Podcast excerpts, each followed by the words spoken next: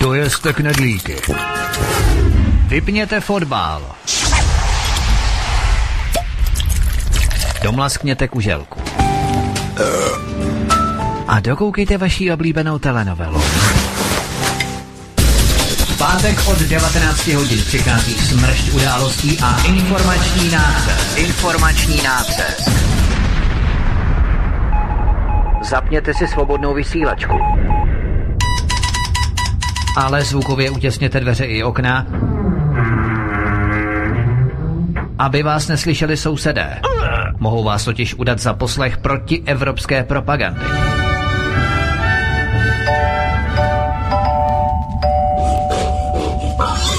Proto buďte tuctoví, všední a hlavně nevybočujte. Pokud vystrčíte svobodně hlavu, nemilosrdně vás pokosí motorovou pilou. Demokracie? Ano, ale pouze ta po jejich. Proto zapalte svíčky, kupte pár plišáků a semkněte se s námi v boji proti bruselskému terorismu. Šéf-redaktor z pravodejského portálu Ironet.cz pan VK komentuje aktuální události posledního týdne na vnitrostátní i zahraniční politické scéně. Z ganze Čechyše Folk jistajíme simulantní pandem. Zákulisní informace, které se nám vždy nemusí líbit. A komu tím prospějete, co? Geopolitické analýzy, rozvědky, zpravodajské služby. Buďme napřed ve vnímání informačního pole řídících mocenských procesů. Mocenský tenzor je neúprostný. Máte zaseknutý kompas na západ? Každý pátek od 19 hodin si k nám přijďte pro nový, protože nám funguje na všechny čtyři směry.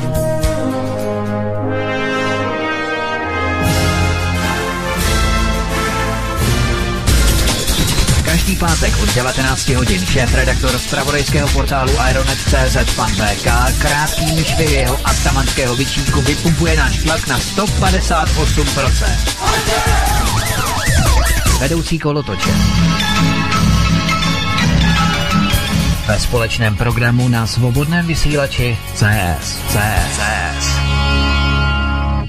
Jsme se dočkali a já všechny vítám již už teď, tedy e, s připojenými jak Vítkem, tak panem vedoucím kolotoče e, na drátě a můžeme se pustit do rozebírání témat, které jste si pánové připravili. Já vás vítám oba, tedy teď ze studia Midgard e, v pravidelném vašem pořadu a abych nezdržoval, tak všechno ostatní budu říkat, až bude k tomu čas. Takže Vítku, je to vaše pánové dobrý den a vítám všechny, kdo nás právě posloucháte.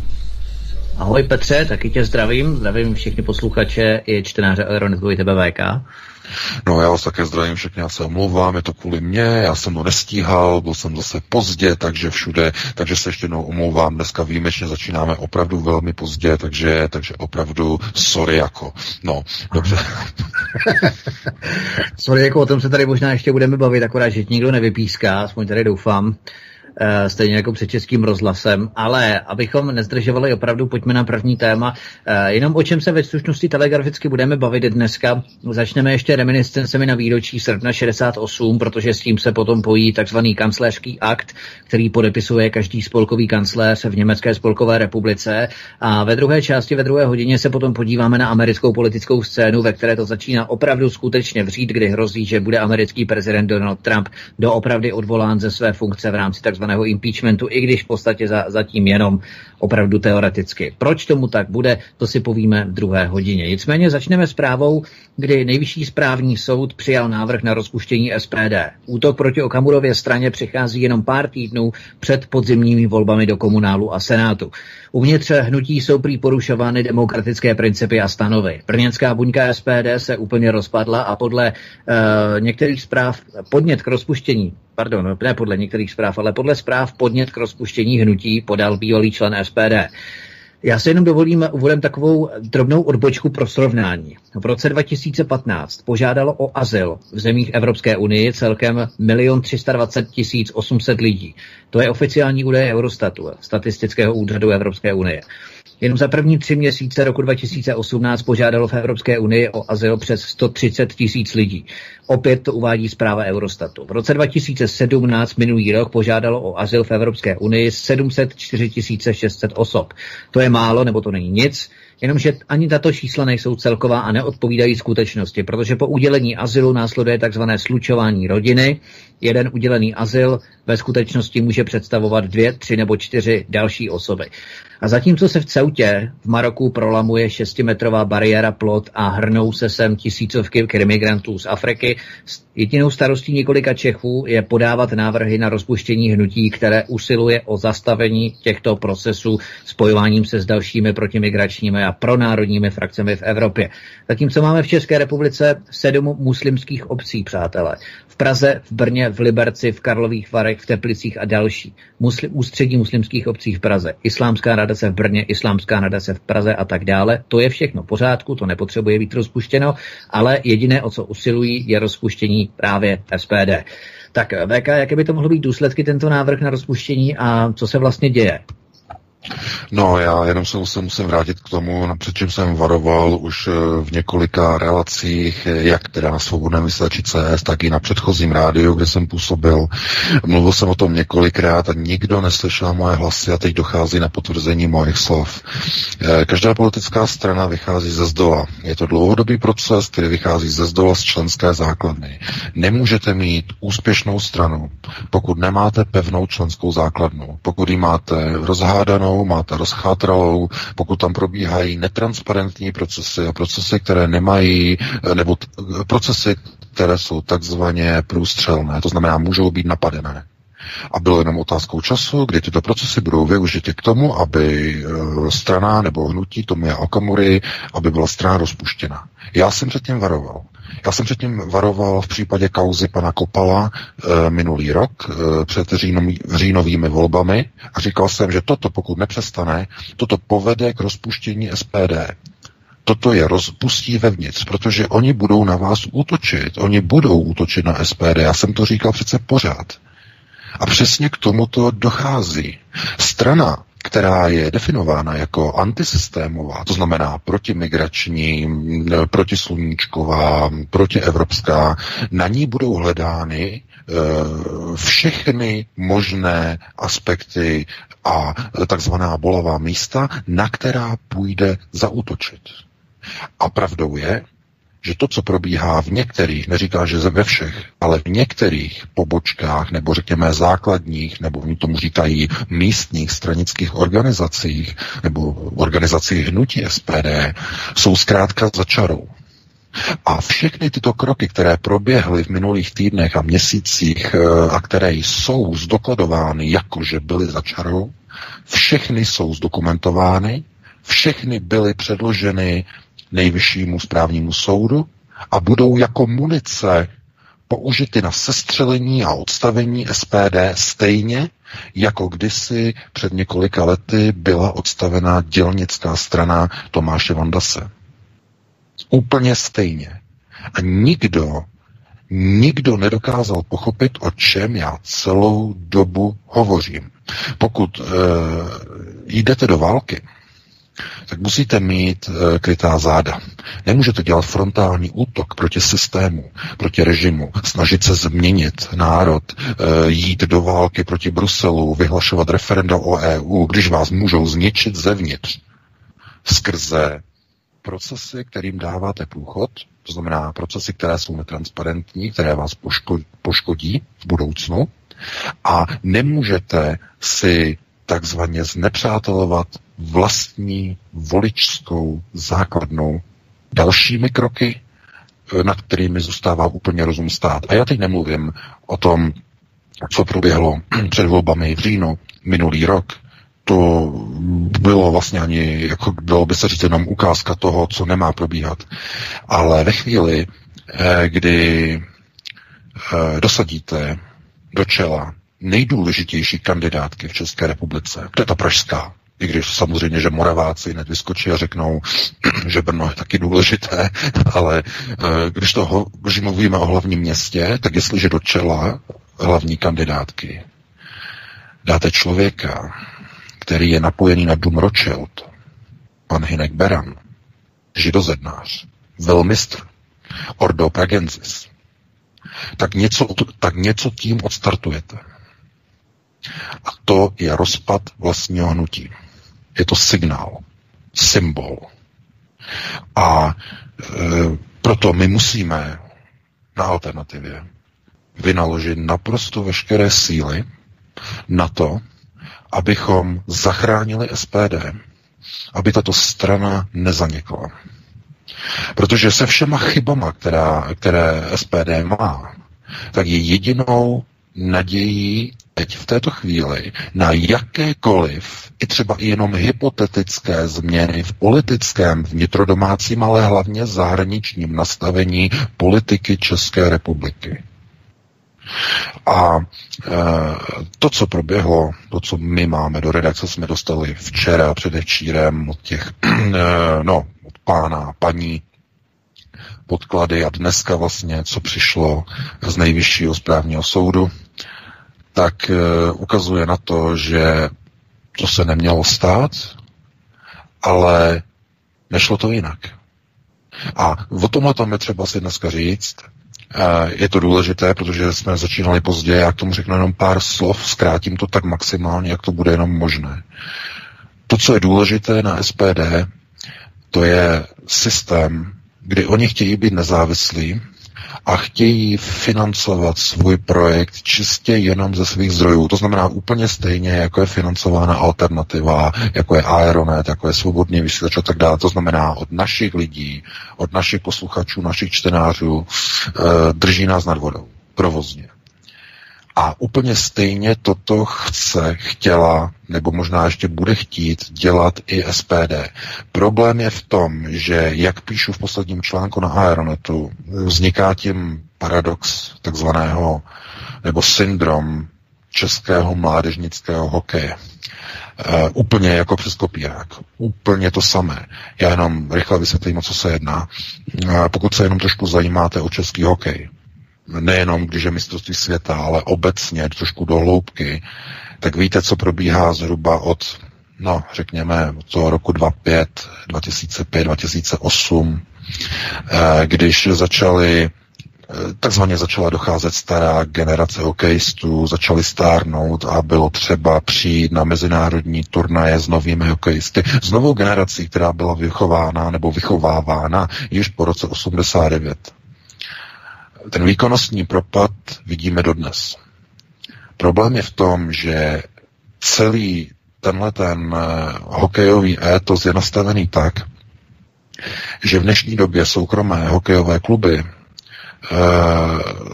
nebo z nich vychází hokejisté, kteří nejsou ti, kteří jsou nejlepší. Bude to znít strašně. Je to veřejné tajemství českého hokeje, o kterém se nesmí mluvit ale měli bychom o tom mluvit. Vycházejí hokejisté, jejichž rodiče si můžou dovolit jako děti dotovat a sponzorovat a dávat velké sponzorské dary hokejovým klubům, kteří za to budou stavět jejich děti na soupisky. Děti, které jsou skutečně talentované, v České republice končí s hokejem zhruba ve 13-14 letech. A končí už nikdy nevyroste žádný další Jágr, žádný Reichl. Protože systém českého hokeje je vedený stejně jako v dnešní době SPD. Tím se dostáváme k tomu nejhoršímu brutálnímu zjištění, jak funguje mocenský tenzor. SPD měla myšlenku nebýt zadlužená, nepůjčovat si u bank. To znamená nebýt ovladatelná. A ten recept byl jednoduchý. Uděláme kandidátku, uděláme SPD, eh, Všichni, kdo bude chtít, eh, nebo ti, kdo budou chtít jít na kandidátky, tak musí přispět eh, SPD nějakou částku, abychom kampaň uradili, abychom ji poplatili a nemuseli se zadlužovat. Takže se to dělá tak, že lidé vezmou své úspory a přispějou částkou, která je kulatá, různě 100 a podobně, a tuto částku dají na kampaň. Díky tomu SPD se nemusí zadlužovat u takzvaných sionistických bank. Problém je v tom, že z dlouhodobého hlediska tohle to není udržitelné. Protože volby jsou každou chvíli. Vezměte si volby do parlamentu, volby do komunálu, příští rok jsou volby do Evropské unie, jsou volby do Senátu každé dva roky. E, tohle to všechno zkrátka e, bude vyžadovat neustále další a další a další a další peníze, které nebude možné sanovat ze soukromých kapes ani z půjček, které si někteří méně majetní v SPD berou, aby mohli ten mm, příspěvek na provoz SPD dát. To je velké obětování, nebo sebeobětování, já bych to řekl. To je velmi sympatické, to, to opravdu to je něco neuvěřitelného. Nicméně, s tím tím se potom pojí eh, ta důležitá věc, eh, kdy to nestačí a je třeba získat do strany peníze z externích zdrojů. Od různých bohatých lidí, eh, kteří jsou opravdu hodně bohatí. A oni zasponzorují mnohem většími částkami. Jenže ono to není zadarmo, takže ty lidi je třeba dát na čelní místa kandidátek. Když ne na první místo, třeba na druhé, na třetí, ale ne na horší. Na horší rozhodně ne. A teď je otázka. Je to spravedlivé vůči lidem, kteří v SPD stranu rozjížděli, dělali, pracovali eh, ze dne na den, eh, dělali marketing, dělali propagaci, roznášeli letáky, pracovali od nevidím do nevidím eh, ve volném čase a tak dále a tak dále. Je to spravedlivé dát je na čtvrté, páté, sedmé, nevolitelná místa a kvůli tomu, aby mohl být třeba na prvním místě někdo, kdo do té strany nalije určitou šestimístnou, sedmimístnou částku? No, to je dilema. Protože když to neudělá, tak ta strana nebude mít peníze na financování. Jenže když odstaví tyto lidi, kteří na to nemají a pracují pro stranu, tak ti lidé se naštvou a e, tu stranu rozbijou zevnitř, protože začnou křičet, že to je nespravedlivé. A je to nespravedlivé. Samozřejmě, když pracujete, pracujete politicky a najednou vás odstraní kvůli tomu, že strana potřebuje peníze a vy jste pracovali, no ale tak jako máte smůlu. Takže tohleto je nejlepší typický příklad takzvaného mocenského tenzoru. To znamená, nemůžete říct, co je černé, jestli se zadlužovat u bank, a přijímat peníze od zahraničních fondů a být skorumpovaní a ovladatelní z cizích zdrojů, anebo si to platit z vlastních zdrojů, ale tím odsunovat z té lavičky nejenom hokejové, ale i politické ty méně movité, i když třeba schopnější politiky. Co je z toho lepší a co je z toho horší? Není černá, není bílá, jenom tisíce odstínů šedi. To je ta tragédie. No a e, důsledkem je pouze jenom to, že to, co provádí SPD, politiku, kterou provádí, tak je to strana, která je určená k likvidaci. Globalisté ji budou chtít zlikvidovat, i američtí neokoní budou chtít zlikvidovat. Každá z jiných důvodů. Um, globalisté z důvodu, že SPD chce vystupovat z EU, což je globalistický projekt, No a neokolní kvůli tomu, že jsou tam i lidé, kteří chtějí vystupovat z NATO. No a o čem my mluvíme celou dobu, že strana, jakákoliv strana, musí mít svoje zázemí nastavené tak, aby byla neprůstřelná.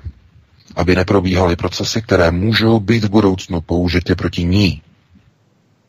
Proto já se obávám, že domáhání se práv na pozici na kandidátce.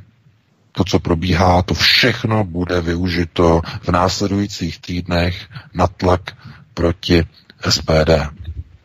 A budou využity všechny, man, všechny manévry, budou využity všechny způsoby na to, aby SPD byla e, buď odstavená, anebo aby jí byl vyslán signál, že se má zařadit do mainstreamového proudu, jinak příště už to skončí definitivou, podobně jako dělnická strana. To znamená, může jít pouze o vyslání prvního symbolu A je, co oni teď plánují se SPD, to je otázka, to si musíme počkat na některé další signály, které ještě přijdou. Ale hm, já bych si typoval, že oni teď ještě, teď v téhle chvíli SPD nerozpustí, Mm, protože oni ještě ji budou potřebovat, oni si myslí, že ještě využijou určité, řekněme, manévrovací pozice, které eh, budou třeba potřebovat eh, k tomu, až eh, přijdou první problémy mezi Andrejem Babišem a ČSSD. To znamená, je to můj typ, soukromý typ, můžu se mýlit samozřejmě, ale měla by to SPD teď ještě ustát.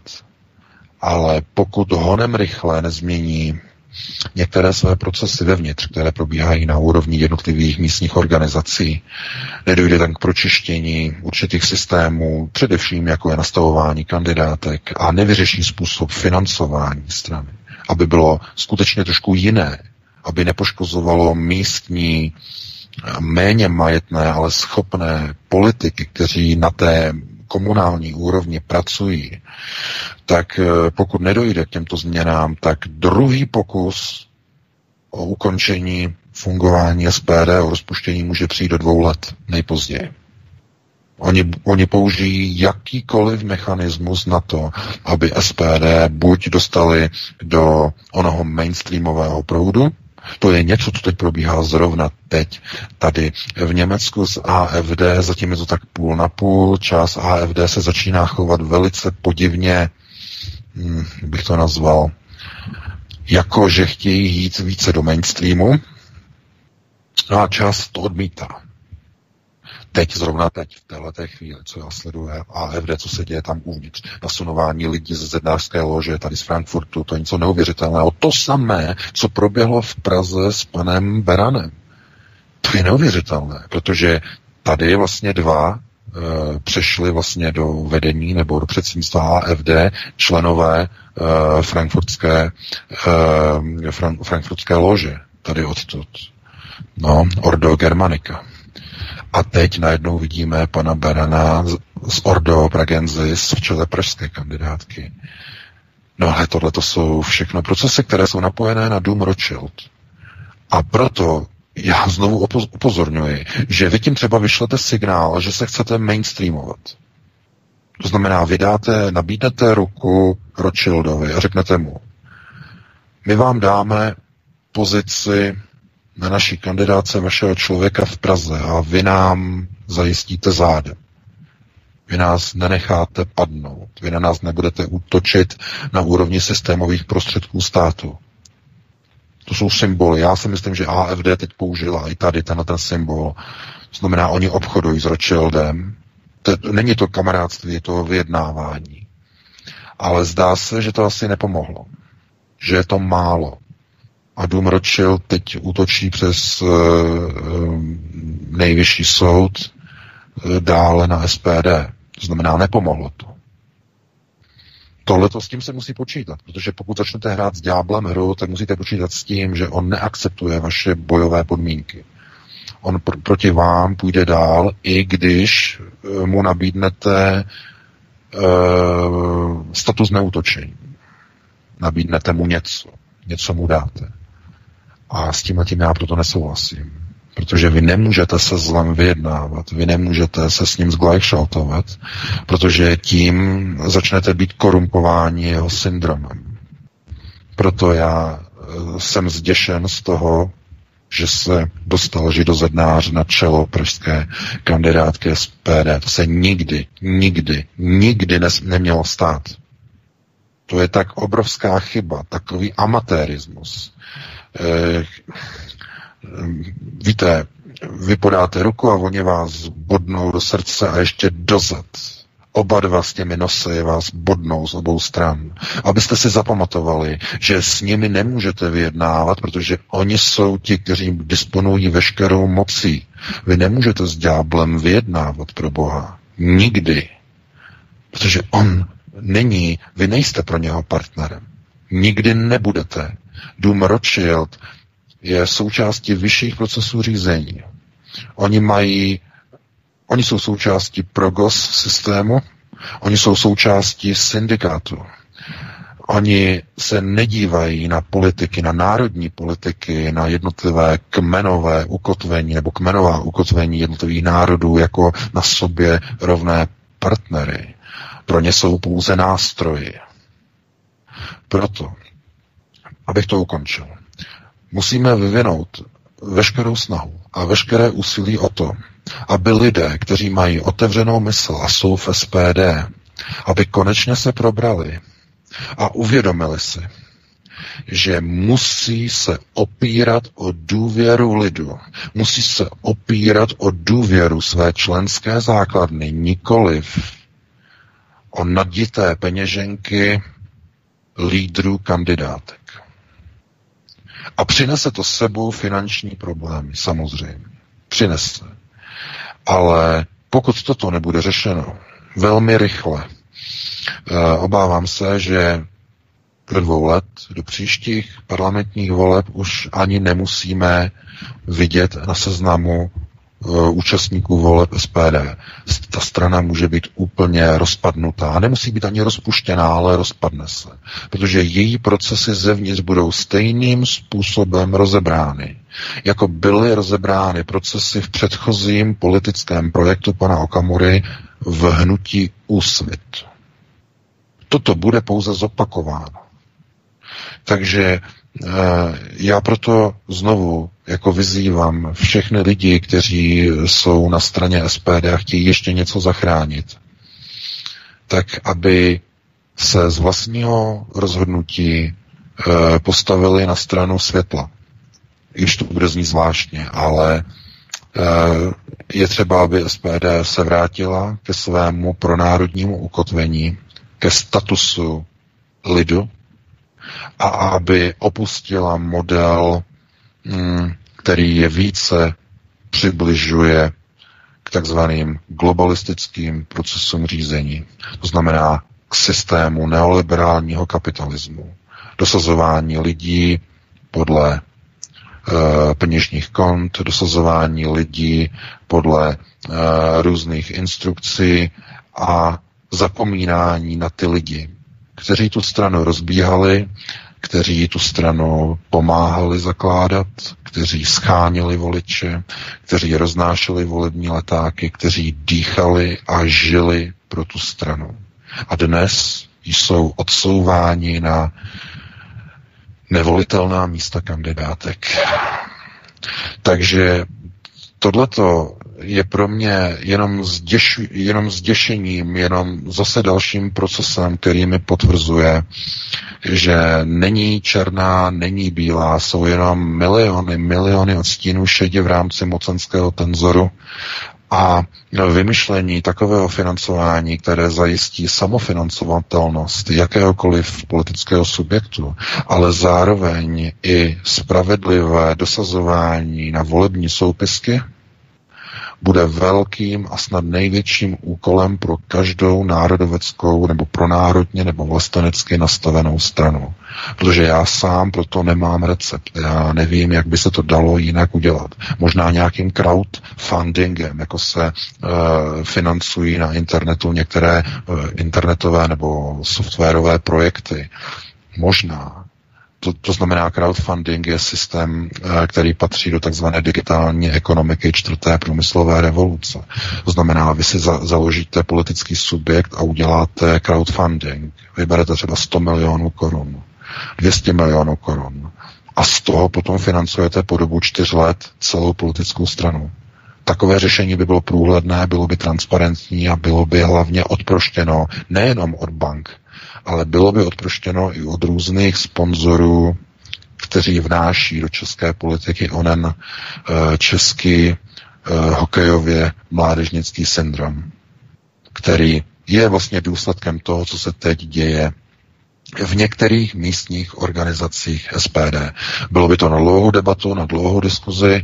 My si musíme především počkat, jak rozhodne eh, nejvyšší správní soud. Není to dobrá věc, není to dobrý, dobrý titul. My musíme hlavně sledovat neustále SPD, protože to je strana, která disponuje eh, hlasy celé alternativy. Proto my musíme kontrolovat SPD od zhora dolů, zleva doprava, dovnitř ven, pořád, neustále. My se ani nesmíme za, zabývat, nebo neměli bychom se zabývat tím, jak e, to zrovna funguje třeba v hnutí ano, nebo jak to v, funguje v TOP 09. Ano, můžeme třeba někde sledovat někde nějaký článek, že třeba pan Kalousek se zase opil e, úplně pod obraz boží, ale to nemá žádný význam, protože pro alternativu je třeba sledovat procesy, které probíhají v jediné straně, alternativní straně, která se dostala díky důvěře alternativní veřejnosti do parlamentu. To znamená, je třeba sledovat, jaké procesy, které jsou dobré, ale i ty, které jsou chorobné, které probíhají uvnitř SPD. A právě alternativa musí být tím, kdo se pokusí toto nějakým způsobem adresovat a pojmenovat. Protože pokud to neuděláme my, neudělá to nikdo a výsledkem a rezultátem bude pouze nějaké rozhodnutí nejvyššího správního soudu. A tam bude konečná. Tam bude stopka. Buď teď, anebo třeba za dva roky. To je jedno. Takže eh, já doufám, že mnoho lidí si uvědomuje, o co se tady hraje, že tady se nehraje jenom o to, jestli eh, někde někdo se dostal někde v Brně na kandidátku nebo nedostal. Tady jde o celou budoucnost alternativy, politické alternativy v České republice. Doufám, že všem je jasné, o co se hraje. Takže já bych to tímto ukončil, Vítku, předal bych ti slovo, ty k tomu řekneš určitě také e, své postřehy a e, pustili bychom se snad, možná ještě stihneme do dalšího tématu. No, VK, já bych možná ještě navázal tím, že v podstatě ten nejvyšší správní soud je ten soud, který přijal návrh na rozpuštění SPD. A já bych si tady dovolil přednést takovou malou mikroanalýzu ohledně napojení nejvyššího správního soudu právě na americkou ambasádu v Praze, což nám možná dává nahlédnout eh, určitým světlem a úhlem pohledu, když si nasvítíme tyto úhle eh, takovým způsobem, jak eh, v podstatě je tento proces eh, prováděn na dalších úrovních a kdy v podstatě nejvyšší správní soud je tím soudem, který přijal tento návrh na rozpuštění SPD. Protože eh, já bych začal pro Bono Aliance. Pro Bono Aliance za Pořídskou bránou 36521 Karlín Praha 8. Ředitelkou této pro Bono Aliance je Veronika Ješková. Balbínova ulice, Vinohrady, Praha 2. Předsedou správní rady pro Bono Aliance je Vítězslav Dohnal, eh, Klokotská ulice Tábor. Mimochodem Vítězslav Dohnal je bývalým manželem eh, Radky Korbelové Dohnálové, advokátky, která zastupuje Somálku Ayan Jamal Ahmed Mur v té známé šátkové kauze proti ředitelce střední zdravotnické školy v pražských Vršovicích, doktorce Ivance Kohutové, to jenom tak na okraj. Ale abychom si utvořili obrázek, co je pro Bono Aliance zač. Mezi partnery pro Bono Aliance je kancelář veřejného ochránce práv, tedy Anna Šabatová, právnická profesní komora a organizace právnické fakulty, nevládní organizace nebo právní nakladatelství. Pro Bono Aliance spolupracuje s americkou ambasádou v Praze, rovněž, která finančně podporuje řadu seminářů pořádaných právě pro Bono Aliancí. Například vzdělávací seminář pro advokáty i pracovníky neziskových organizací, pořádaných 5. února 2014 v sídle magistrátu města Ústí nad Labem. Dále seminář s názvem Lawyer Ethics in Practice, eh, právnická etika v praxi, pořádané 3. listopadu 2015 na Příkopě 19 Praha 1 v prostorách advokátní kanceláře Kinstelar, nebo přednáška konflikt zájmů legální teorie podle interaktivních metod, která proběhla ve středu 4. listopadu 2015 v místnosti číslo 136 právnické fakulty Masarykovy univerzity v Brně. A rovněž všechno za podpory americké ambasády v Praze, která tyto semináře financovala. V roce 2014 pro Bono Aliance obdržela od americké ambasády v Praze mimochodem 225 863 korun, nebo od CE Trust 231 786 korun. The Center, uh, the CE Trust je vlastně The Trust for Civil Society uh, for Central and Eastern Europe. Uh, v podstatě založili ho Rockefeller Brothers Fund, Rockefellerovy fondy a opět Serešova Open Society Foundation spolu s German Marshall Fund of the United States, Marshallovy fondy a tak dále. No, a teď uh, se už dostáváme k tomu důležitému. Návrh na rozpuštění SPD přijal nejvyšší správní soud. Předsedou nejvyššího správního soudu je Josef Baxa. Od srpna 2016 do června 2017 byla ředitelkou pro Bono Aliance a je i nyní vlastně. právě Veronika Ješková, kterou jsem zmínil. Ano. A v listopadu 2016 převzala ocenění jako ředitelka pro bono aliance právě od předsedy nejvyššího správního soudu Josefa Baxy. To za prvé.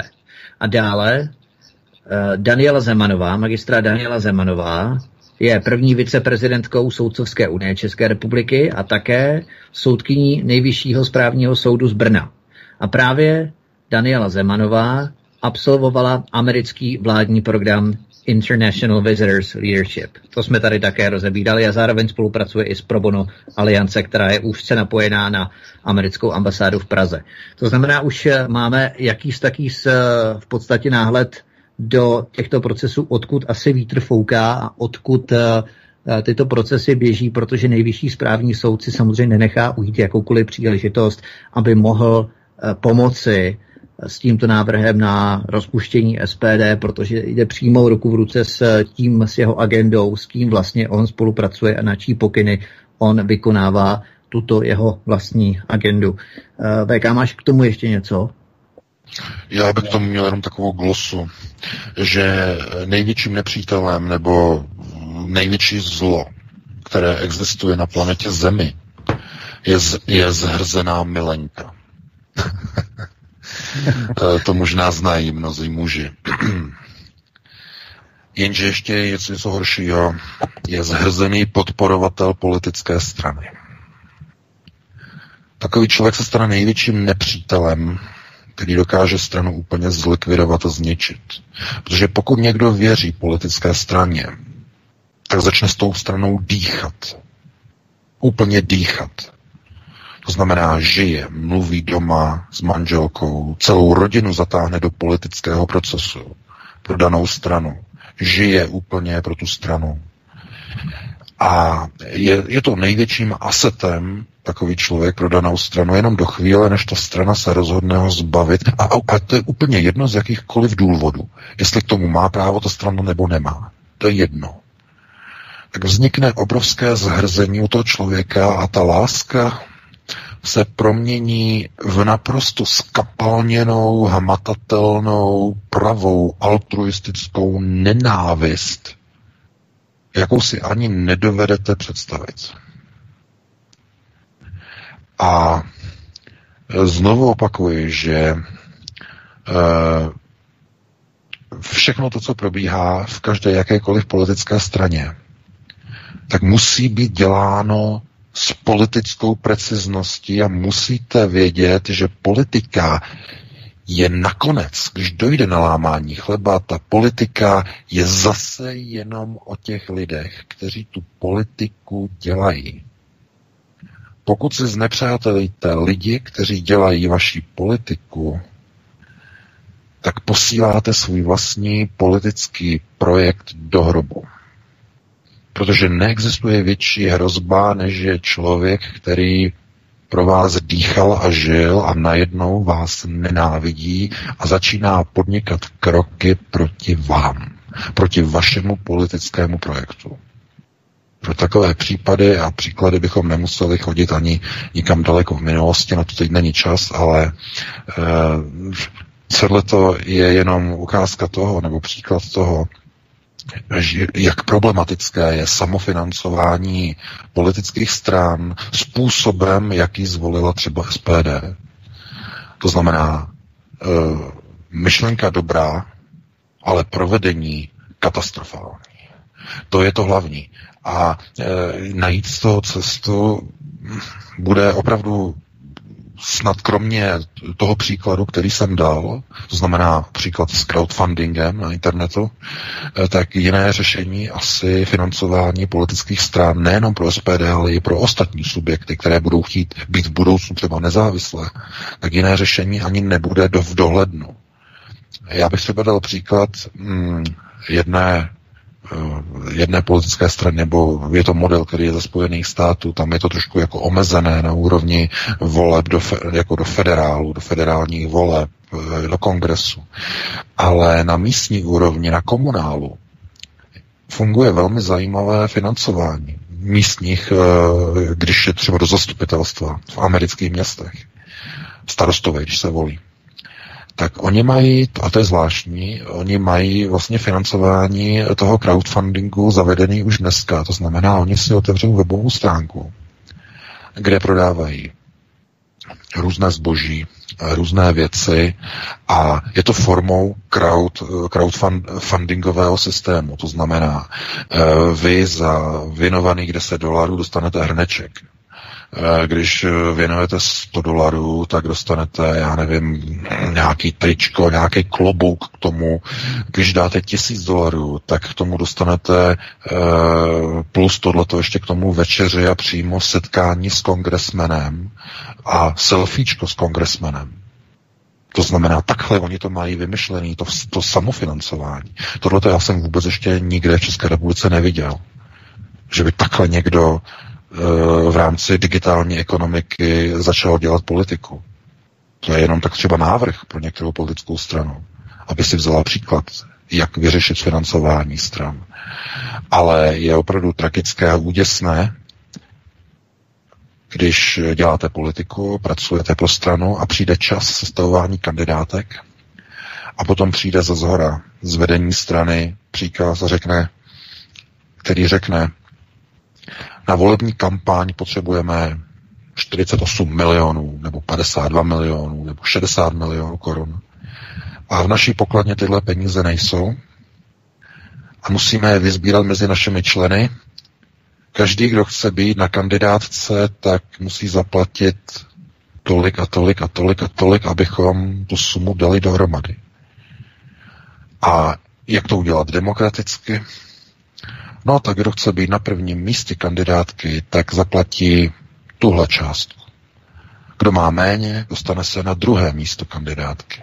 Kdo má ještě méně, dostane se na třetí. Tak dále. Jenže Tohle to můžete udělat jednou. Ti lidé to udělají, vezmou své úspory nebo si půjčí, ale po druhé, po třetí už to nezvládnou. A protože těch voleb bude pořád víc a víc a budou se pořád opakovat v nějaké chvíli, tenhle ten systém samofinancování v SPD se zhroutí. A já mám obrovské obavy, aby se spolu s tím nezhroutila SPD. Proto zavčas, dokud je ještě čas, tak vyzývám doufám, že to není do prázdna, že bych mluvil do zdi, ale uh, aby někdo konečně v SPD si uvědomil, jakou hrozbu do budoucna tento systém financování přináší. Nelze se na něj spoléhat, protože je pouze krátkodobý. Je třeba provést jiný systém, který nebude uh, takto závislý na jednotlivých, řekněme, finančních závazcích jednotlivých kandidátů, ale hlavně nebude vytvářet z některých lidí uvnitř politické strany zhrzené milenky, respektive zhrzené bývalé kandidáty nebo rádoby kandidáty, kteří očekávali, že za svoji práci dostanou první, druhé nebo třetí místo na kandidáce které si jistě zaslouží, pokud dělali všechno práci a pokud vedli oblastní buňku a pokud odvedli spoustu práce, mají nárok a právo v každé demokratické straně být na čele jako lídr kandidátky. A je tragédie, když tam potom přijde člověk, který je úplně cizí, jenom kvůli tomu, že přinesl peníze a je třeba člověkem, který eh, je od někud eh, z nějaké lože nebo skupiny bankovní nebo finanční, to je úplně jedno. Zkrátka lidé toto nebudou akceptovat a půjdou proti vám proti straně, pro kterou dýchali, pro kterou žili. To je to největší nebezpečí pro SPD, o které, je to nebezpečí, o kterém se nemluvilo o kterém jsme mohli pouze mluvit a varovat předtím, ale protože SPD je protisystémová strana, antisystémová, půjdou proti ní a budou používat všechny prostředky a zejména ty prostředky, které vycházejí zevnitř SPD. To znamená, každý zhrzený bývalý ex-člen SPD bude vítaným potenciálem, bude vítanou municí pro všechny ty lidi napojené na americkou ambasádu, to znamená americkou státní moc, skrze nejvyšší správní soud a tak dále a tak dále. Mohli bychom tady jmenovat ta jména a oni velmi rádi všechny tyto lidi využijou. Problémem je v tom, nebo problém je v tom, že lidé se někdy chovají jako améby na binární úrovni, vypnuto, zapnuto, špatný, dobrý, špatný, dobrý. To znamená, začnou najednou na někoho útočit a říct, a ty si podal žalobu, ty jsi taková bestie proti SPD a tak dále. A ten druhý řekne, já se pouze domáhám svých práv, protože oni mě odstavili z kandidátky a já tady všechno odmakal. A taky má pravdu. Taky je v právu. Taky se domáhá práva. Takže eh, chápete? Lidé, kteří by měli spolu spolupracovat eh, pod hlavičkou nějaké strany, to znamená vedení, místní organizace, všichni by měli táhnout za jeden pro vás, tak najednou jdou proti sobě a sami sebe jeden druhého posílají a, a ženou k soudu. No ale kdo to způsobil? Americké elity? Nebo nejvyšší soud? Ne. Způsobilo, způsobil to způsob financování v SPD, před kterým jsem já varoval už v loni v říjnu. A, a je vymalováno. Takže znovu opakuji, a musím to zdůraznit, a máme už po 8 hodině, dáme si hned za chvilku přestávku Vítku, jenom to dokončím, že tady se nehraje o to, jestli někdo se dostal někam na kandidátku, je druhý, třetí. Teď v této chvíli už ne v téhle chvíli se hraje o alternativu a alternativní teze v politice v parlamentu České republiky. Jestli tam bude SPD po příštích volbách, nebo za rok, nebo za rok a půl, a nebo tam vůbec nebude. Nebo tam zůstanou jenom zase ty zglajšaltované pro systémové, pro bruselské a pro severoatlantické strany. A na koho potom budou nadávat všichni ti zastánci alternativy? Že kdo za to může, že ta strana je takhle na tom a že na ní našli špínu a tohleto. No a budou se zase hledat viníci.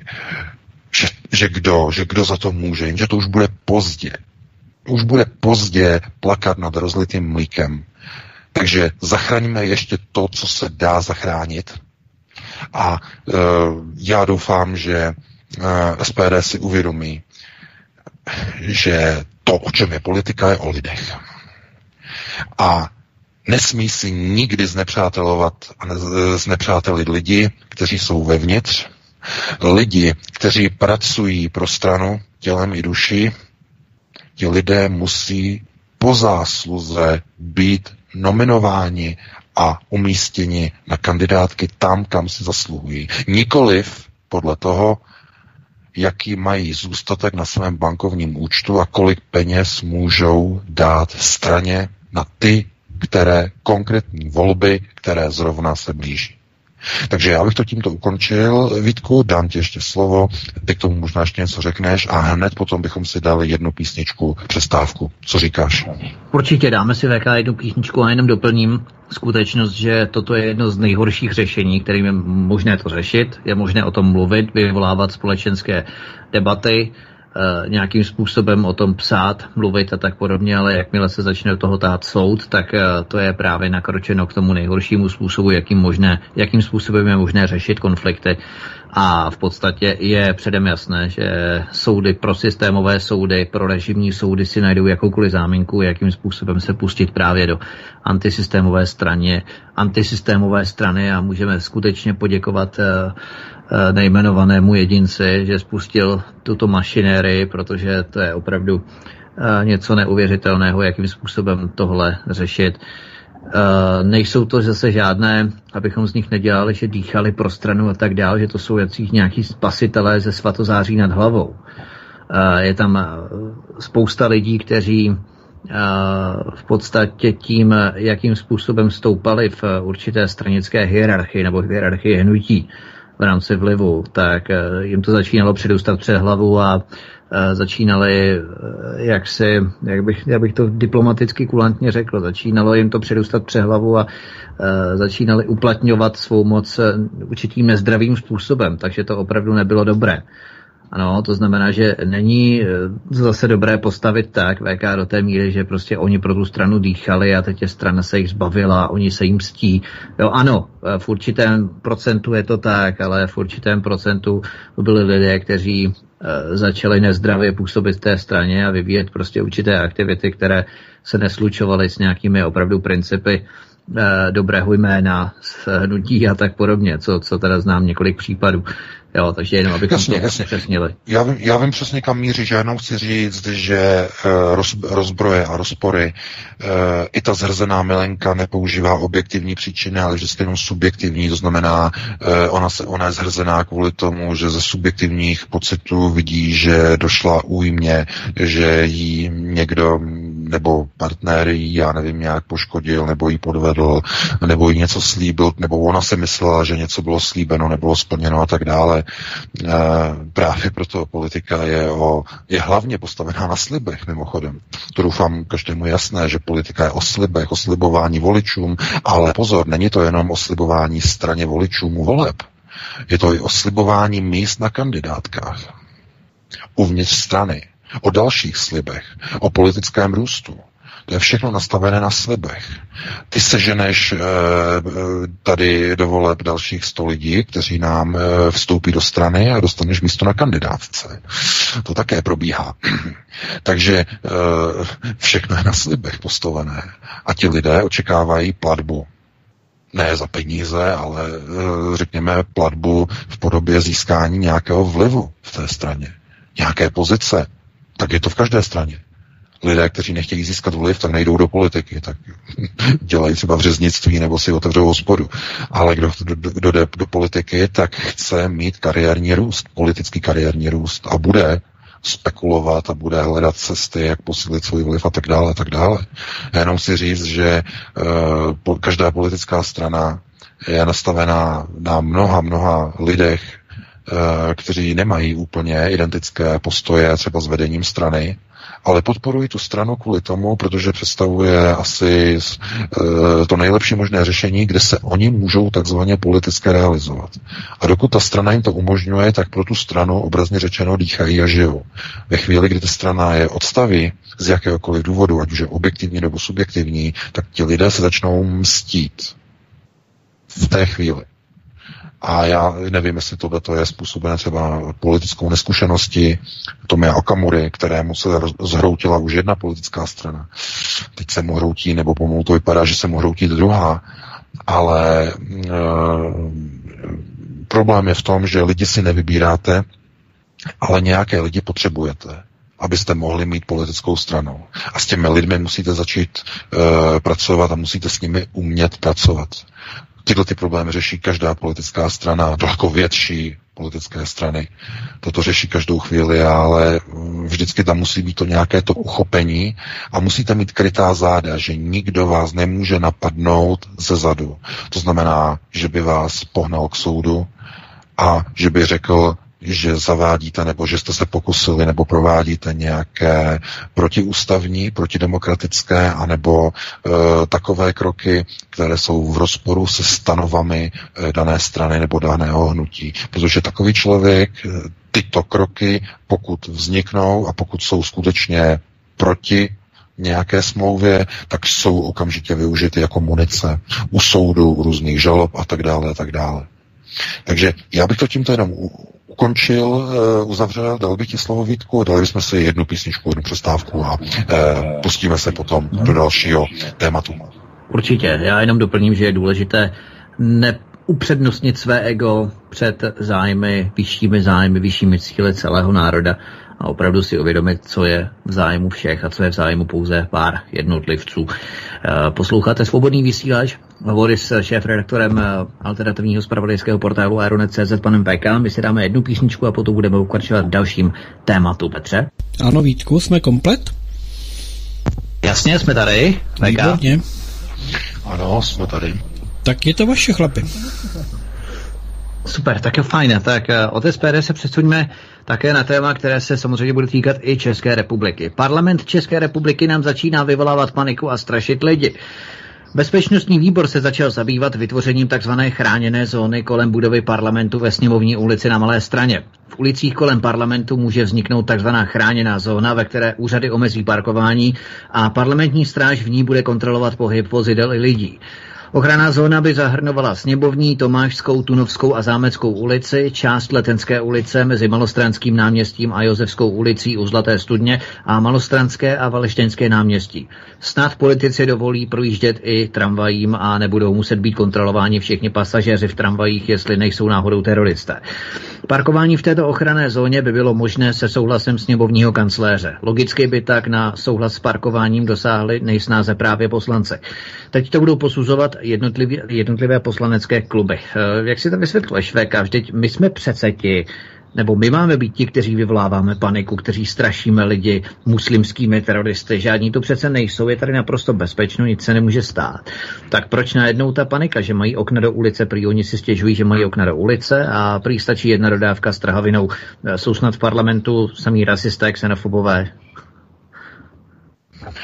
No, tohle to jsou pouze přípravy na některé uh, takové ty procesy, které třeba vidíme teď ve Spojených státech, protože dneska se k tomu ještě asi dostaneme. Uh, očekává se v podstatě polarizace společnosti. I v České republice. I tady v Německu je vidět, že dochází k polarizaci, znamená k vytváření dvou skupin obyvatelstva, kteří, nebo které víceméně mm, vytvářejí nějaký poměr jednak u jedných, zhruba plus minus nahoru dolů. Eh, to, když se říká třeba na mainstreamu, že alternativu podporuje 30%, eh, No tak ano, to se týká třeba některých věcí, které se týkají třeba vystupování z NATO nebo vystupování z EU a podobně. Ale pokud se zeptáte na migraci, tak ten poměr je někdy až 60% proti migraci a e, tak jakože napůl je někde ten zbytek a mezi nimi jsou ti, kteří migraci podporují. To znamená, zase je většina lidí těch, kteří migraci nechtějí. Takže polarizace společnosti a e, víte, a kdo tyto procesy garantuje? No garantuje je e, hlavní ústavodárné těleso, poslanecká sněmovna a e, hlavní tyhle ty řídící e, instituce v každé zemi. No a všechny jsou ohroženy. Ale nejsou ohroženy nějakými Araby nebo islamisty, ale to je strach, že by mohlo dojít třeba k takovým útokům, jako dochází třeba právě ve Spojených státech proti kancelářím republikánské strany, které jsou pod pravidelnými útoky americké antify, Eh, feministickými organizacemi, eh, organizacemi, které jako někde přijdou, jsou normálně v oblečení jako v vojenských uniformách, ale nemají žádné nárameníky, nemají označení. Jsou to zelení mužičci, respektive kaky, nebo um, oni mají takový ten, oni tomu říkají ten uh, digital camel, Eh, takový ten, ten, ten eh, ty mundury, jaký, jaký mají a mají je do pouště, tak oni se vždycky objeví a oni třeba vymlátí do kanceláře republikánské strany. Mluvil o tom teď nedávno zrovna eh, Alex Jones na Infowars, jak se koordinují útoky proti republikánům a proti lidem, kteří podporují Trumpa. To znamená občanská válka.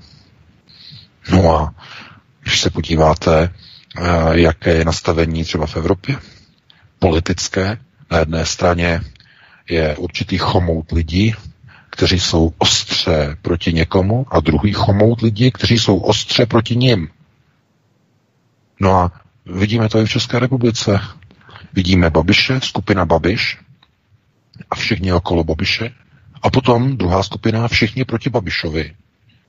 Pokud jste viděli ten eh, projev před eh, budovou Českého rozhlasu k 21. srpnu, jak tam vypískali a jak zneuctili památku 17 eh, zahynulých eh, českých občanů, kteří zahynuli 21. srpna eh, v té ulici před rozhlasem, protože tam explodoval ruský nákladák z municí a pozabíjel 17 lidí, kteří stáli okolo, tak oni ho tam vypískali, Babiše. A vypískali i Radka Vondráčka jako předsedu poslanecké sněmovny. A Vondráček nikdy nebyl členem strany. On nebyl. Takže na něho pískali, protože je členem hnutí ano, ale e, zatleskali bývalému normalizačnímu komunistovi, e, panu Štěchovi. Milan Štěch, předseda Senátu. Takže jemu zatleskali za to, že pochval českou televizi a český rozhlas, že prý dělají dobrou práci, protože v dnešní době je tolik informací, že lidé nevědí, která z nich je pravdivá. A díky české televizi, českému rozhlasu to lidé vědí. Takže za to jim patří poděkování, řekl Milan Štěch. A co se stalo? No a samozřejmě, že zblbnutí členové TOP 09 a havlisté mu zatleskali. Tlesk, tlesk, tlesk, plác, plác, plác. No a co to je? No to jsou stejné procesy jako ve Spojených státech, jako demonstrace proti Trumpovi. Úplně to samé. To znamená společnost, média, všichni nastavená proti Trumpovi. Útok, úder. Česká republika, všechna média, mainstreamová, zamířená, zacílená proti Babišovi, útok. Všichni. Takže jako na co se kdo ptá? Procesy, které probíhají v Spojených státech, probíhají v České republice. A obráceně. To je úplně jako přes kopírák. Takže eh, já se na tady to dívám jako na něco, co jsou pouze přípravy na nepokoje, na občanské uh, určité projevy uh, jakýchsi nálad, ale uh, oni vždycky to mají tak, že uh, oni se nebojí muslimů. Rozhodně ne. Oni se nebojí Romů, oni se nebojí Arabů. Oni se bojí obyčejných českých občanů. Protože všechny ty bezpečnostní složky, všichni, všichni ti těžkooděnci, ti všichni jsou vždycky těmi štíty, vždycky obráceni čelem k většinové české veřejnosti. A chrání a brání ty Araby, ty Romy, ty Aziaty, ty Afričany, ty jinověrce, jiná etnika, to znamená je chrání a jsou obráceni proti vám, proti lidu. No, každý to snad vidí. No a e, možná se k tomu dostaneme. Události v Dubí, minulá sobota, e, napadení reportéra e, Víta Hasana, reportéra parlamentního listu, jak to tam bylo, máme dokonce na Aeronetu od toho video, no tam to krásně vidíte. Tam je skupina lidí, pak je to oddělené kordonem, oni je tam hlídají, aby nic, nic, nic, aby nikdo nic nemohl. No a potom je zbytek. To znamená, je to, oni je hlídají, aby náhodou, aby náhodou se něco nestalo, že by čeští občané někam šli a že by někde třeba, nevím, něco vykřikovali. Ne, ne, ne, aby to bylo všechno pod kontrolou, aby to bylo takzvaně, eh, eh, aby to bylo obsažené, aby to bylo všechno ochráněné v takzvaném containmentu, aby to bylo všechno uzavřené, nepropustně, neprodyšně. Stejně se jim to nepovedlo, protože eh, dva nebo tři vlastně ti motorkáři eh, se rozběhli za Vítem Hasanem a jeden z nich mu dal facku, nebo pěstí mu dal. A e, to je pouze jenom ukázka toho, že v národě, kterému je jedno, e, co probíhá na politické úrovni, kdo vyhrává volby, národu, kterému je jedno, že se v divadlech znásilňují Ježíšové různými, e, nebo, nebo Ježíšové znásilňují Arabku, na, na divadelních prknech, nebo v zemi, kde skupina takzvaných umělců ukradne vlajku a zástavu prezidenta republiky a nahradí ji jakými si trenýrkami nebo čím, tak v takové zemi Eh, politici vědí, že jejich nepřítelem nejsou arabové, ale obyčejní občané, kteří by jednou mohli přijít a mohli by někde něco začít házet do oken, anebo by mohli někam někam přijít a přijet s nějakým nákladňákem a něco někde udělat. Takže oni chtějí být bezpeční, oni chtějí mít zajištění a e, podle mého názoru e, tohle je pouze jakási příprava na určité procesy, které se chystají, které se připravují, i v souvislosti s tím, jak eh, teď vláda rozhodla, že eh, vládním nařízením aplikuje evropskou novelu zákona o regulaci zbraní. To znamená, dokonce už ani historické zbraně nebudou moci být používány při historických e, scénkách.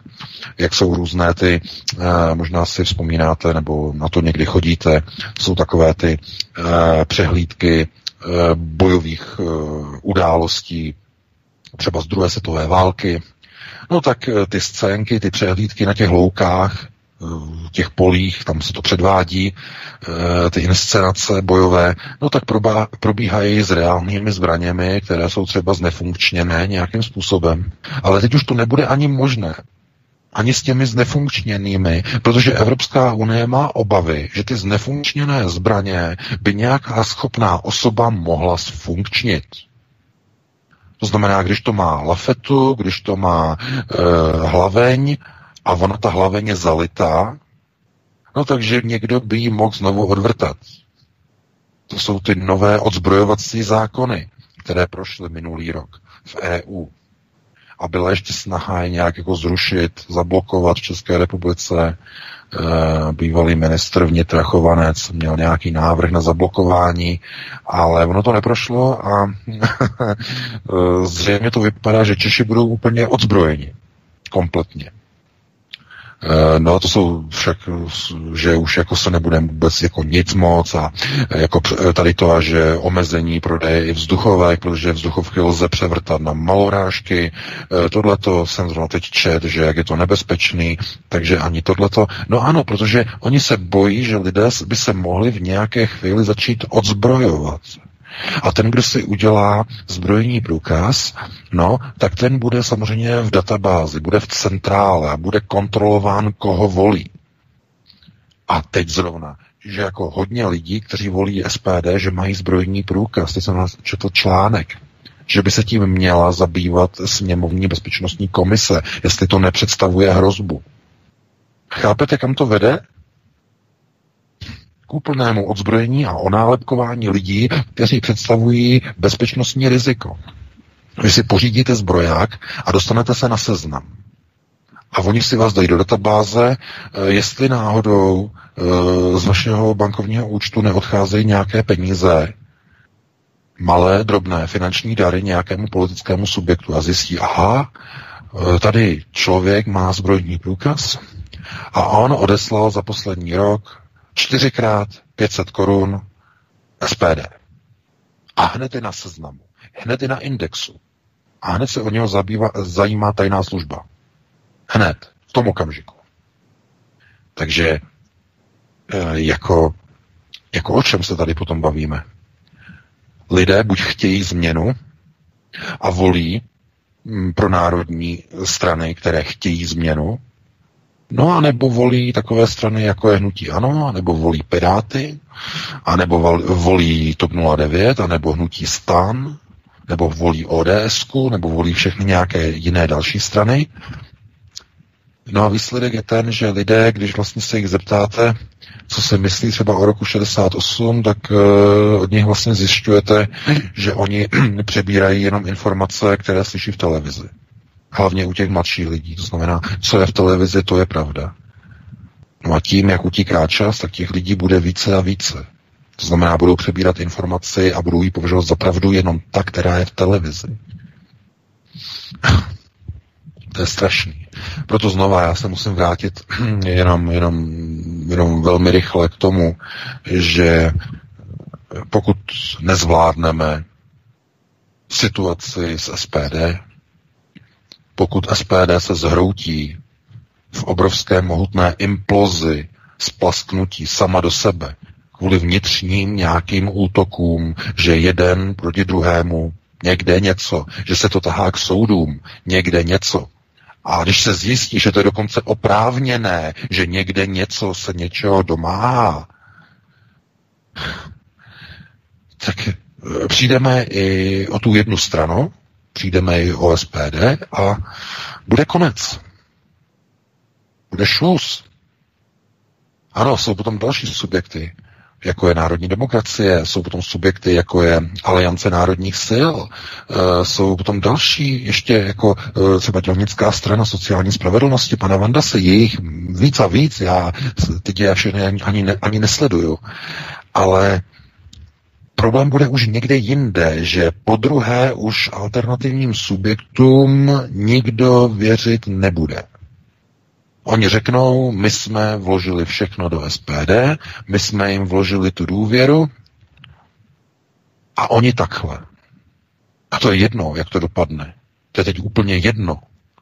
Protože, uh, já vám to řeknu, dokud bude na prvním místě kandidátky židozednáře Rothschildovy lože, tak já nemůžu dát svůj hlas SPD.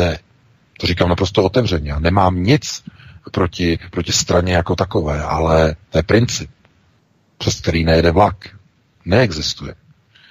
Uh, můžete se na to dívat, jak chcete, ale uh, všechny signály, které jakákoliv strana vysílá, tak uh, musí především brát ten ohled na ty lidi, které, kteří jsou tam dole a vědět, že když udělají jak, jakýkoliv přešlap, tak ty, ti, ti lidé jim to vrátí i s úrokama.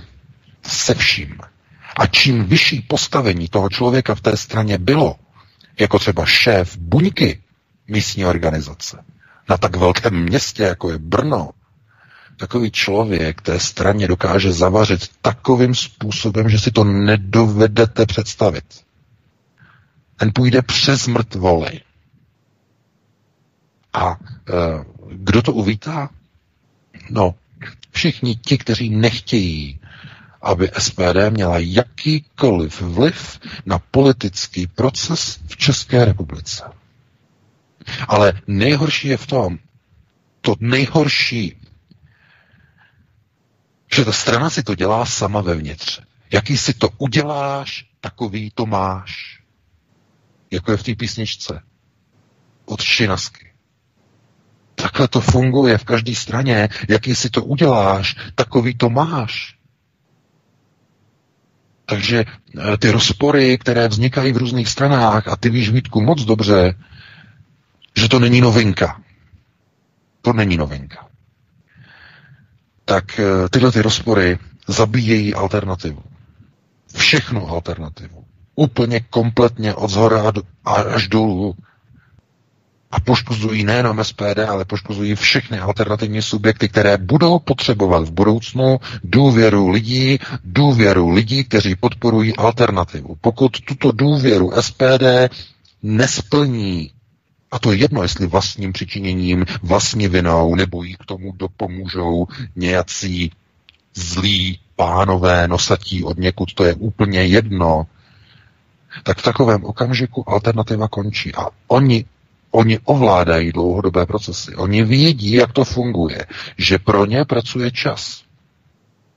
Vyrůstání a výchova nové mládeže, nového evropského člověka. Oni jim stačí si počkat takže proč jim dávat do ruky munici a zbraň tím, že umožníte probíhání nějakých procesů a vytváření vnitřního nepřítele uvnitř strany. Pro boha.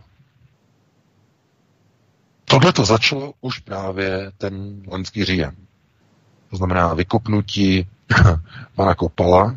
To byl začátek. Já jsem to tušil, že to je ten začátek, který ukazuje na to, jak si, to je taková ta příručka, jak si znepřátelit všechny okolo, jak si vyrobit nepřátele zevnitř.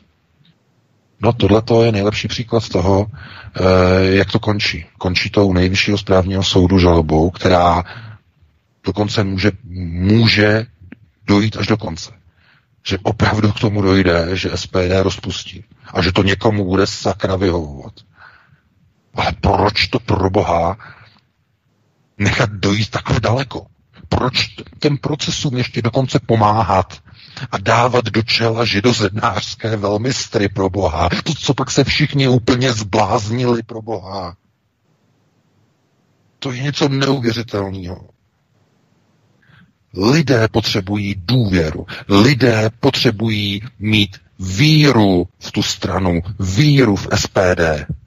Věřit, že ta strana je čistá, ta strana je pevná, jsou tam národovci, nejsou tam židozednáři, nejsou tam lidé napojení na lichváře, nejsou tam lidi napojení na exekutory, nejsou tam lidi napojení na domy Rothschild, nejsou tam lidi napojení na e, různé e, organizace, které pronajímají a poskytují různá ubytování různým sociálně slabým, různý ubytovny a tak dále, že ta strana je zkrátka čistá, že tam takovýhle lidi nejsou.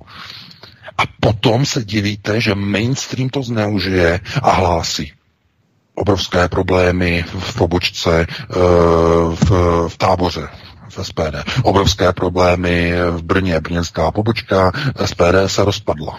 Obrovské problémy v Ústí nad Labem, e, pobočka má problémy. A vy si myslíte, že oni si to nechají ujít? Ne. Oni využijí každou takovouhle zprávu a informaci, aby znejistili všechny ty voliče alternativy. Roztroubí to do světa a očekávají jednu věc. Že ti, kteří podporují alternativu, takže budou hrát mrtvý brouky. A že tomuto procesu nebudou stavět překážku. To znamená, že o tom nebudeme mluvit, nebudeme se snažit to řešit, přejdeme to mlčením a budeme se tvářit, že všechno je v pořádku, že Titanic se sice potápí, ale my dál hrajeme tu muziku, my dál hrajeme ten orchestr, a všechno je v pořádku a tváříme se, že všechno je OK, i když jdeme ke dnu. Tohle to přece nemůžeme dělat. My musíme místo hraní a nástroje vyběhnout na horní palubu a začít mlátit do poplašního zvonu. Potápíme se. Začněte něco dělat. Začněte pumpovat tu vodu na poplach bušit, zvonit. Protože ve chvíli, kdy vám chtějí zrušit stranu, v tom momentu, v tom okamžiku se musí všichni zmobilizovat. Všichni na té lodi politické. Všichni do jednoho. A musí ty díry, ty příčiny toho potápění musí zalátat, musí je ucpat. A ne, že budou říkat, my žádné díry nevidíme, my jsme nic neudělali špatně, jedeme dál. Takovéhle jednání já bych neočekával. To jednání sebevrahu. Takže reflexe. Adresování problémů, které probíhají. Víte, já jako manažer jsem zvyklý ve firmě řešit problémy okamžitě, hned teď. Když vidím, co probíhá rok, nebo tři čtvrtě roku uvnitř SPD a nikdo to tam tyhle ty problémy neřeší, tak je tam někde nějaký manažerský problém. Někde někdo tam nezvládá, nebo nevím co, ale tam prostě jsou lidé, kteří by tam být neměli. Je tam financování nastavené, které by mělo být nastaveno úplně jinak. A já nejsem ten, aby někomu radil, jak má vést vlastní politickou stranu, vlastní politické hnutí. To v žádném případě bych si nedovolil, ale Výsledkem je potom jenom to, že e, někdo se zastává za alternativu, někdo věří alternativním tezím, někdo jde a my někoho přesvědčíme a ostatní alternativní servery také pomáhají a také přesvědčí někoho pro alternativu. A e, výsledkem potom je, že za tři čtvrtě roku potom čteme šílené zprávy a informace o tom, že v Praze je v čele kandidátky židozednář, v Bratislavě se rozpadla buňka, eh, slyšíme o Ústí, slyšíme o táboře, slyšíme o dalších městech, že něco tam probíhá, že je zvláštní dosazování do kandidátek a, a, a přitom dál hraje muzika a přišla žaloba k nejvyššímu správnímu soudu, ale dál hraje muzika a všichni se tváří, že, že je všechno v pořádku, že loď se nepotápí, že je to, je to dobrý. Je to dobrý. Ono se to nějak ucpe samo. Ono to nějak bude. Ne, nebude.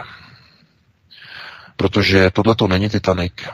Tohle to není náhodný střed s nepřítelem. Tohle je armáda lidí, která má vrtačky a majzliky a tu loď vám navrtávají ze všech stran. Právě teď, v této chvíli. A problém je, že to nejsou jenom lidé, kteří jsou zvenka, z nějakých člunů, kteří vám navrtávají loď, ale to jsou lidé přímo zevnitř. Jsou to přímo pasažéři, kteří vám potápí vaši loď. To je jedno, oni se potopí s ní. Ale jim je to jedno, protože jejich cílem není budoucnost a cílový přístav té lodi, ale jejich jediným cílem je pomsta. A tohleto, pokud si to mého Okamura neuvědomí, proti komu stojí, proti domu Rothschild, proti systémovým procesním nástrojům Progos, tak o tu stranu přijde. Oni ho připraví o tu stranu, jako ho připravili o úsvit. Já doufám, že tohle to si poslechne, tahle ta poslední slova, o kterých teď hovořím. To je signál. On ví moc dobře, o čem hovořím. Takže já bych to tímto uzavřel, dal bych ti slovo Vítku, pustili bychom se ještě do jednoho tématu, protože máme 42 nebo 43 minut a e, probrali bychom ještě, e, no snad se na to dostaneme ještě na jedno, jedno téma ze Spojených států ohledně situace ve Spojených státech. Určitě, přesně tak. Navážeme tím, na Německu se nedostaneme, to nevadí, to když tak můžeme, můžeme uh, rozebrat příště, ale Donald Trump včera ve čtvrtek 23. srpna nebývale ostře komentoval dohody, jestli je více než kdy od příchodu do Bílého domu vystaven riziku, že se prezidentovým rivalům v americkém kongresu podaří spustit proces takzvaného impeachmentu, který by v krajním případě vedl k jeho pádu. Buď na základě vážných otázek, které se točí v posledních dnech kolem plateb volební kampaně Donalda Trumpa, nebo na základě údajných vyšetřování, možné spolupráce, nebo spíš údajné spolupráce, možné spolupráce volebního štábu s Ruskem ve snaze zdiskreditovat protikandidátku Hillary Clintonovou, i když ta se dokáže zdiskreditovat sama. Nikoho k tomu ani moc nepotřebuje. Spekulace o takzvaném impeachmentu Donald Trump odmítl v televizním pořadu Fox a Friends, nebo Fox a přátelé. V úterý jsme ještě zachytili uh, prohlášení bývalého právníka nebo bývalého Trumpova právníka Michaela Kohena, ale znamenalo by toto, o čem hovořím vlastně Steve Bannon, eh, když naštívil Prahu tento rok v létě, tak Steve Bannon prohlásil, že mluvit v tuto chvíli před volbami do kongresu v listopadu o impeachmentu znamená jak si aktivovat republikány, kdy je jasné, že republikáni pod hrozbou toho, že by jejich prezident mohl být odvolán, tak přijdou k volbám a podrží ho. Takže by se dalo i říci, že to je ten důvod amerických eh, volebních strategů, bychom mohli říct, proč i Donald Trump vystoupil tak ostře ve Fox News proti vlastnímu impeachmentu, protože on uh, vystupoval velmi zřídka, tyhle věci moc nekomentoval Donald Trump, že velmi zřídka. A teď najednou tak ostré prohlášení, takže chtějí vyvolat v republikánech pocit jaksi ohrožení a tím je donutit, aby svého prezidenta v listopadu podrželi zvolením většiny republikánů do kongresu a tím i v podstatě ten impeachment umrtvili. E, vidíš to taky tak, VK, nebo je v tom ještě ve hře něco dalšího? No, tohle to je spíš situace, že jsou republikáni postaveni před něco, čemu se nedokážou vyhnout. Oni se musí aktivizovat tak jako tak a hrozba impeachmentu, mm, nejsem si jistý, jestli je to něco, co zrovna by něco nebo někoho dokázalo mm, aktivizovat pro něco. Um, američtí voliči i republikáni a demokrati mm, jsou mm, eh, velmi zvláštním způsobem nastavení. Eh, oni volí sice republikány, ale kdyby zjistili, že jejich prezident udělal něco, o co opravdu bylo za čarou, tak oni nemají problém jít volit demokraty. Něco podobného je u demokratů. Uh, to je, jestli chcete nejlepší příklad toho, jak to funguje, tak je to výsledek zrovna amerických prezidentských voleb z roku 2016 příklad, jak hlasoval nejdemokratičtější stát, pevnost demokratů, stát Michigan, který zvolil Donalda Trumpa. Všichni byli v šoku, v naprostém šoku, že Michigan, Detroit, všechno, tohleto, to je, to je od zhora dolů demokrati, všechno. Jenže voliči demokratů takzvaně svičli, přepli, protože je oslovil Trump.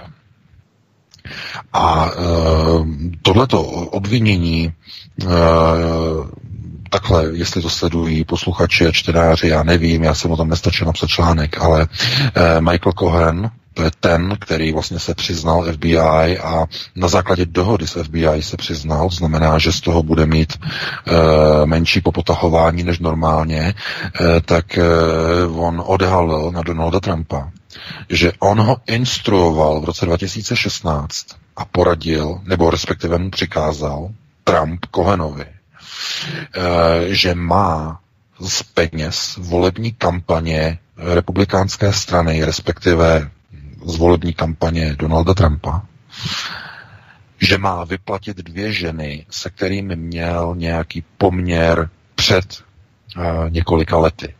No, ano, ano, přesně tak, Znam, no. To je ten důvod. A uh, jinak uh, Michael Cohen je patří do židovské rodiny, velmi staré, jedné z nejstarších židovských rodin uh, v New Yorku a uh, právnických rodin tedy. A on ho podrazil protože on mohl využít práva mlčenlivosti eh, v takzvané věci eh, právního zástupce. On nemusel vypovídat. On to porušil. To znamená, Trump hned na Twitteru, hned, že se jedná o zradu a e, že už nikomu nedoporučuje služby, právní služby Michaela Cohena. A to byl zkrátka podraz. A tady aspoň vidíte, že oni e, s těmi dlouhými nosy nemají problém podrazit. Pokud jim to vyhovuje, oni to udělají. Nic vám nepomůže, že dosadíte do čela eh, první kandidátky někoho z lože. Vůbec ne. Když to vyhovuje, oni vás podrazí. Bez ohledu na to, jestli velké ž nebo malé ž. To je úplně jedno. A e, Trump je teď v pozici, že musí počkat, jak dopadnou podzimní volby. Pokud vyhrají demokrati, tak iniciují impeachment prezidenta. A e, jak se ukazuje, to řešení je tak nastavené, že e, Trump zkrátka to vůbec ani nemůže popřít.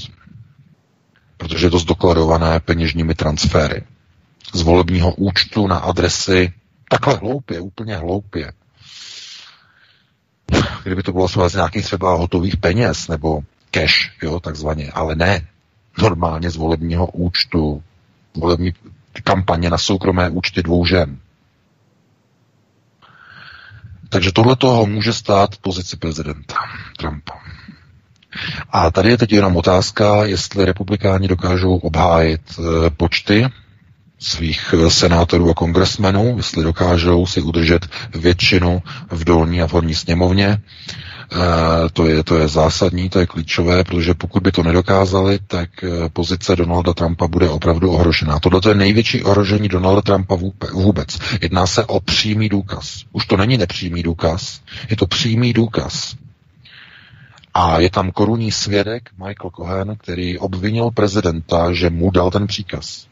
Cohen vypověděl eh, před tou komisí FBI, že on varoval prezidenta, nebo tehdy kandidáta ještě, eh, varoval Trumpa, že to je nezákonné. Varoval. A přesto Trump mu nařídil, že ty peníze těm ženám má vyplatit. Z peněz, které jsou určeny na volby. Tohle je na odvol, to je na impeachment, protože to je, eh, to se nedá prostě jako nějak jako spochybnit. Trump udělal obrovskou chybu, školáckou. A e, jako znovu, příklad ze Spojených států. Oni využijí všechno proti vám, pokud jste nastavený proti systémově. Každou chybu najdou. Každou chybičku, všechno na, na, na vás vytáhnou. To znamená, je úplně jedno, jestli se jedná o SPD nebo jestli se jedná o amerického prezidenta. Je to úplně jedno, jsou to všechno stejné procesy. Pokud se vás chtějí zbavit, budou na vás hledat každou špínu, všechno, co najdou, použijou a vrhnou jako zbraň proti vám. Takže Trump je teď v defenzívě. Jeho jedinou možností je, že zmobilizuje ještě jednou republikány a že vyhraje, eh, nebo eh, republikáni jeho strana, že vyhraje volby do kongresu, doplňovací volby. To je velmi důležité pro něho, pokud se mu to povede. Pokud se mu to nepovede, tak ho čeká dvouleté martýrium, protože proces impeachmentu je velice zdlouhavý, ten se táhne roky, roky, roky. A ta hrozba je, že ten impeachment by vrcholil před prezidentskými volbami 2020. tam by ta špína se vylila na jeho hlavu v plné síle. Tak je to naplánované, tak je to nachystané. Takhle oni to chtějí e, proti němu zrealizovat. Časově. Takže ukáže se teď, do jaké míry za ním stojí globalisté, jestli Trumpa nějakým způsobem budou chtít ještě dál využívat eh, k rozvratu ve Spojených státech, protože Trump plní eh, hlavní roli a úlohu izolace Spojených států, což je teď v současné době, nebo v, této, v tomto okamžiku je to, je to hlavní úloha eh, globalistických struktur řízení, kdy oni chtějí, aby Amerika byla maximálně izolována a odpoutána, odproštěna od všech řídících procesů ve světě, hlavně v Evropě. Jenže dochází k urychlování mnoha věcí a ke změnám určitých konceptů a jedním z nich je, že v Evropě už je hotovo a odchod Evropy od Ameriky už je de facto započatý. Trump už svoji úlohu splnil a ještě nemá dokončený volební mandát. Ale Evropa už je hotová. Už odchází od Spojených států. Takže otázkou je, jestli oni se ho nebudou chtít zbavit dřív. To by bylo na jinou diskuzi, na nějaký eh, hlubší analytický rozbor, na to teď opravdu nemáme čas, ale uh, já jako se chci jenom podívat na to, jak eh, ve Spojených státech jsou používány všechny nástroje k tomu, aby byl odstaven americký prezident. Na úrovni všech mainstreamových médií, snad minimálně nebo maximálně, eh, s výjimkou Fox News, který jakožto kanál se definuje jako silně pro Trumpovsky nastavený jako jediný de facto. Jinak všechny ostatní stanice a všechny e, média jsou ostře proti Trumpovsky nastavené. A takže eh, jestli si lidé dokážou všimnout toho, že úplně to samé, co probíhá ve Spojených státech z hlediska mainstreamu vůči prezidentovi, probíhá úplně stejně i v České republice. Stejné útoky proti, eh, můžeme říct, tandemu, proti Miloši Zemanovi a proti Andreji Babišovi. Proti těmhle dvěma. To je úplně jako přes kopírák. To znamená zase mainstreamová média, jako ve Spojených státech, mainstreamová média i v České republice, nastavená proti, proti pronárodním tezím, proti těm, kteří chtějí mít dobré vztahy s Ruskem, to znamená, jsou to stejné struktury mediálního řízení jako ve Spojených státech. No a podívejte se na vlastnické mm, konotace jednotlivých, eh, řekněme, majitelů největších médií. Když si vezmeme pana Bakalu, ten je napojený na Dům Rothschild, takže globalisté. Když se podíváme na struktury eh, okolo Andreje Babiše, tam vidíme eh, majetková propojení velmi silná do Německa. to je něco neuvěřitelného směrem na Deutsche Bank, to, je, to by bylo se na jinou diskuzi, ale to je zase fórum, nebo řekněme, oni tomu říkají Fórum Europa, to znamená Fórum Evropy, to je pod německým velením, proto si všimněte, že lidé z Babišovy vlády jdou tak, nebo šli i v minulé vládě, ještě Sobotkově vládě, jak šli tak na ruku různým uh, sudetoněmeckým Landsmannschaftům, jak šli na ruku uh, vládě Merkelové, jak jdou na ruku i teď. Hm, Česká brigáda z Žadce pod velením Bundeswehru v Pobaltí. Takže e, Babiš a jeho impérium je napojené tady na Německo. No a další e, mediální domy, které jsou jako Eringier a další, jsou se na Němce napojený znova, zase na Německo. Takže e, všechno je to globalizovaně strukturované do té pozice, že buď média prosazují cíle, které jsou pro americké, nebo jsou to cíle, které de facto jsou pro globalistické. Ovšem globalistický přístup má mnoho podob. Není to jenom podoba, řekněme, oné struktury, která by byla otevřená Rusku a Číně, ale ta globalizace je propojená i na takzvanou německou Evropu, nebo novou Evropu, takzvaná Evropa.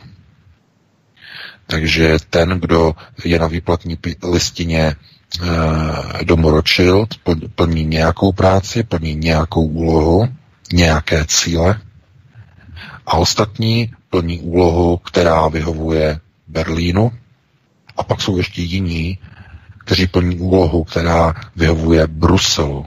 To jsou ti globalči, globalčiky, ti eh, euroazijští, o kterých bychom mohli hovořit, jako to je ten přesah, který přesahuje Evropu, přesahuje Rusko a vede až do Ázie, do Číny. Eh, a v tomhle tomu, když se dostanete a začnete pozorovat jednotlivé finanční toky, tak zjistíte, že stojíte jako osamocení uprostřed nějakého ostrůvku a kolem vás zuří ze všech stran řeka globalizace. A v ní plujou různé subjekty, které chtějí různé cíle, ale všichni v tom proudu, v rámci toho proudu míří nakonec stejným směrem, který unáší ten prostor více a více ke globalizaci. A vy se trváváte na tom ostrůvku, chcete mít pro národní ukotvení, ale obklopuje vás a obplouvá vás jedna obrovská, mohutná globalizační řeka. A vy se nedokážete pohnout zleva doprava vy můžete pouze se trvat na svých, řekněme, fundamentech, na svých základech a ty si chránit. Otázkou je, co se stane, když stoupne hladina vody. A ta globalizace začne ten váš pronárodní ostrůvek zaplavovat. A to jsou všechny ty náplavy, které vidíme v národních zemích. Je to náplava migrace, náplava zboží, náplava služeb, které všechny definují globalizační vlnu. Tu obrovskou vlnu, která spláchne a převaluje se přes ten ostrov toho národního ukotvení. To znamená, my se snažíme stát na nějakém místě, ochránit si pro národní ukotvení v dané globalizační řece, ale stojíme oproti obrovské síle, proti obrovské přesile a Eh, ta systémová strana, která eh, je, je definována tím obrovským globalizačním proudem, má obrovskou sílu, obrovskou moc a když se proti ní někdo postaví, jakákoliv takzvaně protisystémová strana, tak jí hrozí v každém okamžiku, že bude smetena z toho malého ostrovu. Úplně smetena tou vlnou. Proto ještě v závěru v poslední minutě do 21. hodiny bych chtěl říct, že je třeba pro národní ukotvení, pro národní teze hájit způsobem, který je transparentní a který nikdy nevyvolá reakce zhrzené milenky a nikdy si neznepřátelí vlastní voliče. To je vzkaz, signál všem pro národním stranám, které nás poslouchají na vlnách svobodného vysílače dnes okolo 21. hodiny. Takže já bych to tímto ukončil, předal bych ti slovo Vítku, dali bychom si jednu přestávku, nebo takhle, jednu písničku přestávce a po přestávce bychom se pustili do telefonických dotazů. Co říkáš?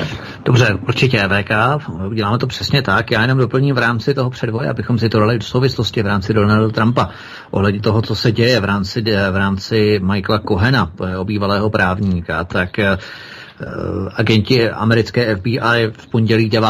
dubna, to bylo ještě před třemi měsíci, 9. dubna, vpadli do kanceláře, to byla velká razie tehdy, domu i hotelového apartma Michaela Cohena, Michaela Cohena, eh, dlouholetého právníka Donalda Trumpa. Michael Cohen v minulosti právě zaplatil 130 tisíc dolarů pornoherečce Storny Danielsové právě, se kterou měl mít eh, Trump v letech 2006 a 7 poměr a teď FBI v podstatě pátrá po daňových dokladech k této transakci a hledala rovněž i jako důkazy, že byly umlčeny další ženy, které chtěly na prezidenta vytáhnout aféry z minulosti. No a pokyn k tomuto úderu, to bylo taky zajímavá věc, nedal, totiž ten zvláštní vyšetřovatel Robert Maller, Maller, nebo jak se jmenuje, Maller asi, Maller, který se zabývá tím údajným ruským vměšováním se do, Trumpových, do, do Trumpovy volební kampaně. Ale pokyn k tomuto uh, úderu nebo hm, razy uh, FBI dal náměstek ministra spravedlnosti Rod Rosenstein právě jak si hovořil o těch starých židovských rodech a tak dále, tak to bylo rok. Ano, ano, ano. Jo. Přesně tak. A eh, on to postoupil nějak ještě New Yorkskému jižnímu okrsku, kde je státním zástupcem Jeffrey Barman, ale Jeffrey Barman eh, je sponzorem republikánské strany, samotného Trumpa, takže on se na tom vyšetřování nechtěl moc ano. Eh, jako podílet. Ano. tam jsou právě ty staré židovské rodiny a rody, které jsou ano. spojené. Samozřejmě, protože oni nemají, uh, oni se na to dívají čistě z toho hlediska momentálního okamžitého profitu. Oni vás dokážou podržet v dané chvíli a za chvíli vám vrazí díku dozad. To znamená, podrží vás u voleb, abyste se dostali do křesla prezidenta, poskytnou vám půjčky, nějaké úvěry, tohleto, eh, prostor v mainstreamu, v médiích, uběhnou dva roky a oni vás podrazí a vrazí vám kudlu dozad, protože svoji úlohu už jste splnil. Už jste ji mhm. splnil. Mm-hmm. A proto já varuju před tím, aby si někdo myslel, že je možné obchodovat s domem Rothschild výměnou za klid zbraní. Mezi alternativou, politickou alternativou a sionistickými kruhy domu Rothschild, které mají vlastní plány s Českou republikou. A říct jim, my vám nabídneme pozici skrze, zido, eh, skrze židozednářskou Ordo Pragensis a vy nás podržíte. Vy nebudete útočit. Takhle, symbol. Aby to bylo stravitelné, tak vy odejdete z Ordo Pragensis v určitém předstihu. Protože by to bylo třeba nepřijatelné. Vy musíte být bývalým členem, protože kdybyste byli ještě současným členem, už by to bylo nestravitelné. Ale takhle to nefunguje, protože jak probíhají uh, takzvané, oni tomu říkají ty přímo, ty, uh, když vstupujete do zednářské lože, tak eh, procházíte hašelem, který může být takzvaný, uh, oni tomu říkají uh, takzvaný bílý hašel. To znamená ten, kde se nepoužívá krev, anebo se použije krevní hašel. Podle toho dostanete potom úroveň zasvěcení. A e, to je jedno, je, jak eh, pan Bočan, teda eh, Hinek, Hinek, eh, no, Beran, Beran. Beran, Beran. Eh, jakým způsobem on vstoupil, to je, to, to, to, je, to, je, to, to je zbytečný teď o tom hovořit, jakým způsobem, ale platí u nich jedna věc. Jednou zednář, navždy zednář. Tam to neexistuje. Nelze vystoupit od zednáře protože tam vlastně podstupujete hašel. Vy svazujete svoji duši na kabalistickém stolci buď s Mefistofelem, s Ardanukem, nebo spojujete s Bálem. A vzniká svazec prstem. Horní, dolní. A neexistuje vystoupení. Neexistuje. Proto já vím, o čem to je, ale ne, ne teď, aby mě někdo neobvinoval, že já jsem zednář pro boha, to, to se ne, to ne, to ne. Ale když vidím, co probíhá, že se snaží někdo obchodovat s domem Rothschild skrze nabídku někoho, kdo prošel zednářským Ordo Bragensis a je dosazen, aby takzvaně spočinul na e, takzvané svatavě Bálova stolce, tak e, to, to, to, to, přesto nejde vlak. Tam už potom není světlo. V té jámě už potom není světlo. To je prázdné. potom už to nejde. V tom okamžiku je tam tma. Tam padne tma, tam už nic není. Proto já jsem zděšen. A já věřím, že ještě to lze zachránit, ještě to lze vrátit. A oni vědí moc dobře, že tam není už žádné světlo. Protože oni všichni očekávají a doufají, že v rámci Ordo Lumenzes, to znamená řád světla, ilumináty, že oni dostanou od nich požehnání, že můžou vyvést zemi a Maharal, že můžou vyvést ze sionistického područí. Ale to jim nebude dovoleno. To jim nebude dovoleno. Uh, zahrávají příliš vysokou hru a tohle jim nedovolí.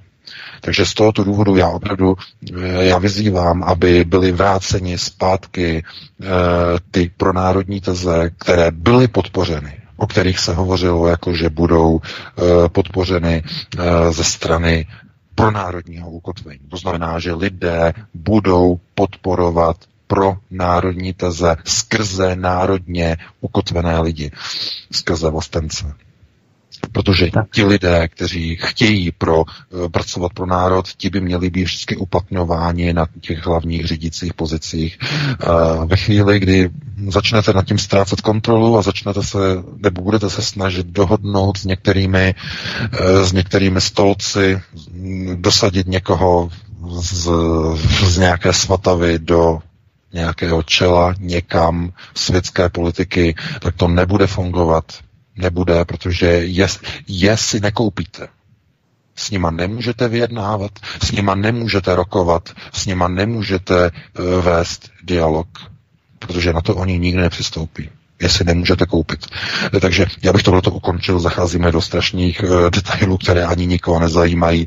Předal bych ti slovo, Vítku, dáme si jednu písničku a po písničce se pustíme do telefonických dotazů. Určitě, pustíme se do telefonických dotazů, přesně tak, vážení posluchači, chystejte si, připravte si vaše mobilní telefony, my se budeme snažit odpovědět co největší množství dotazů, zkrátit odpovědi, jak se dá, vlivem toho našeho uh, lapsusu, který jsme způsobili na začátku našeho pořadu. Já nevyřídím pozdrav do Staroviček, Vlastiovi a Růže s Mirkem, zdravím vás do Staroviček uh, a to by bylo všechno, dáme si písničku a po písničce budeme pokračovat dál. Hezký večer. Tak doufíme, že bude lépe. No, eh, pomalu se nachýlil čas k eh, hodině, která bude věnovaná telefonátům. Já tedy připomenu všem, kdož nám chcete telefonovat do studia, že máme tedy číslo telefonu 774 139 044. A máme už prvního volajícího, ale já ještě než se dostaneme ke slovu, tak tady eh, do, do Skypeu přiletěl pánové takový jeden dotaz, respektive připomenutí. Zdravím, zbude-li čas, chtěl bych se zeptat pana VK, jestli zjistil něco o tom konfliktu Vatikánu s Putinem ohledně Anunnaki Nefilim. Ptal jsem se na to minulý týden, on slíbil, že se na to podívá, tak jenom e, připomínám tuhle záležitost, jestli jste se na to chlapi nějak stihli podívat. Vítku? Halo. Uh, to je spíš dotaz na VK, já už mm-hmm. nebudu zasahovat VK. A, tak to je zvláštní, protože VK tady před chviličkou byl. Teď uh, zřejmě na minutku asi zmizel. Uh, nevadí, tak možná zkusme tento dotaz odsunout a zatím vzít pana nebo paní volající, ať přednese no. dotaz a potom snad... Určitě to je, já myslím, že to je Pepa z Pardubic. A ten nám to právě, právě nám ten hovor ukončil, Pepa. Aha. Tak mám dalšího volajícího, tak já ho teda přijmu, ano?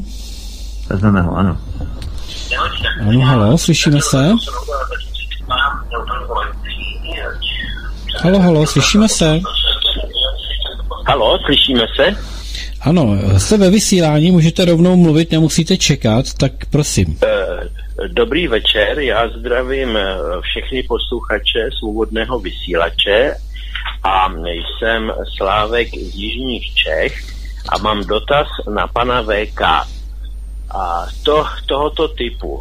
Jestli ví, jaké zdroje a z čeho je financována světová encyklopedie Wikipedie, která tedy působí na internetu a kde jsem zaznamenal dvě zajímavé věci. Jednak tam byl tento týden, je vždycky článek tohoto týdne a teď byl článek na téma ruská propaganda, kde tedy je vykreslen pan VK Aeronet.cz jako skutečně, že se veze na vlně nějakých ruských prostě spravodajských sil, které tady se snaží ovlivnit prostě to veřejné mínění ve střední Evropě, a což každý rozumný člověk, pokud si tedy schání informace, považuje za naprostý nesmysl. To je v podstatě jedna věc, jedna část otázky. A druhá k tomu, druhá prostě oblast tam byla tento týden, samozřejmě invaze vojsk Varšavské smlouvy v roce 1968 do Československa, kde z těch původních pěti států, které tehdy použili svoje vojenské síly pro ten zásah tady v Československu, vypadlo NDR. NDR tam je uváděno jako údajně, že bylo v záloze. A vůbec vojska Německé demokratické republiky, tehdy se to jmenovalo to Lidová armáda, myslím NDR, údajně nezasáhli do prostoru Československa, což vlastně každý ví, že je absolutní nesmysl, protože prostě ty vojska tady byly v oblasti tedy severních Čech, zasáhli tam, obsadili část území a pak se stáhli a já jsem si zjišťovali další informace, tak prostě když se jednalo do toho zásah, o ten zásah do Československa, tak tehdy Brežněv váhal a Brežněv tedy je ukrajinské národnosti, není tedy ruské národnosti byl a přemlouhal ho k tomu zásahu víceméně Walter Ulbricht, který potom rozhodl víceméně tedy o, tom, o té invazi. Takže bych se chtěl zeptat na tyto dvě oblasti, jednak na tu Wikipedii a potom na to, na tu účast těch sil toho NDR v té srpnové invazi. Děkuji a přeji hezký večer. Děkujeme za dotaz. Chlapi se tomu budou věnovat, pánové. Ano, zdravíme taky do Jižních Čech. VK, zachytil si, kolik si toho zachytil z toho dotazu? Zachytil jsem, zachytil jsem otázku ohledně vojsk NDR, ale tu první Wikipedii, to, to, to jsem ještě neslyšel. Uh, ta první Wikipedie, čeho se to týkalo? Teď mám úplný okno. Uh, Petře. Já jsem z toho vydedukoval, tak, tak to bylo položeno, jestli pan VK by mohl říct, kdo vlastně financuje Wikipedii, protože tam eh, bylo o panu VK a o Iranotu docela hovořeno jako o ruských trolech, tak nějak. Ano, ano, že jsi tam byl v podstatě vykreslen jako někdo, kdo se jo, no. rusofilní vlně a... No jo, no, ano, ano, ano. Wikipedie která má být objektivní? Wikipedie. Wikipedie je financovaná z takzvaně volných nebo veřejných zdrojů, to znamená, je tam jednak veřejné financování, eh, oni vybírají pravidelně každý rok. Možná, když chodíte na Wikipedii, to občas na vás vyskočí vždycky tak okolo, no, okolo října, listopadu, někdy, někdy až v prosinci, vždycky takový banner nahoře, kde žádají vlastně o příspěvek eh, na provoz Wikipedie na další rok eh, nebo pravidelné přispívání. Takže oni jsou vlastně crowdfundingovým projektem, ale eh, kromě toho dostávají peníze i od neziskových organizací. A ty neziskové organizace jsou v mnoha ohledech financovány z jednotlivých státních rozpočtových kapitol různých eh, nadnárodních společností, buď tedy nadnárodních společností, nebo přímo z kapitol eh, některých státních a vládních institucí, které skrze třeba státní neziskovku potom té Wikipedii poskytnou nějaký dar. To znamená, že to, co je psáno na Wikipedii, je z určitého pohledu objektivní a z určitého pohledu je to čirá propaganda. To znamená, pokud půjdete na Wikipedii a vyhledáte si například, já nevím, informace o e, nějaké medicínské záležitosti, tak se dá očekávat, že to, co je tam napsáno, že to bude asi hodně validní, že to bude pravdivý, protože ten, kdo to tam psal, tak byl nějaký lékař, e, znamená odborník na danou problematiku a dá se očekávat, že to tam je, že to je validní informace. Když jdete ale na nějakou eh, webovou stránku na Wikipedii, která se týká třeba takzvaně alternativních serverů, tak máte jistotu, že to tam psali lidé, kteří jsou třeba napojeni na Masarykovu univerzitu, která obsluhuje českou Wikipedii, mimochodem. Studenty Masarykovy univerzity je obsluhována eh, česká verze Wikipedie. No, dále je, je to e, mimochodem i filozofická fakulta Univerzity Karlovy.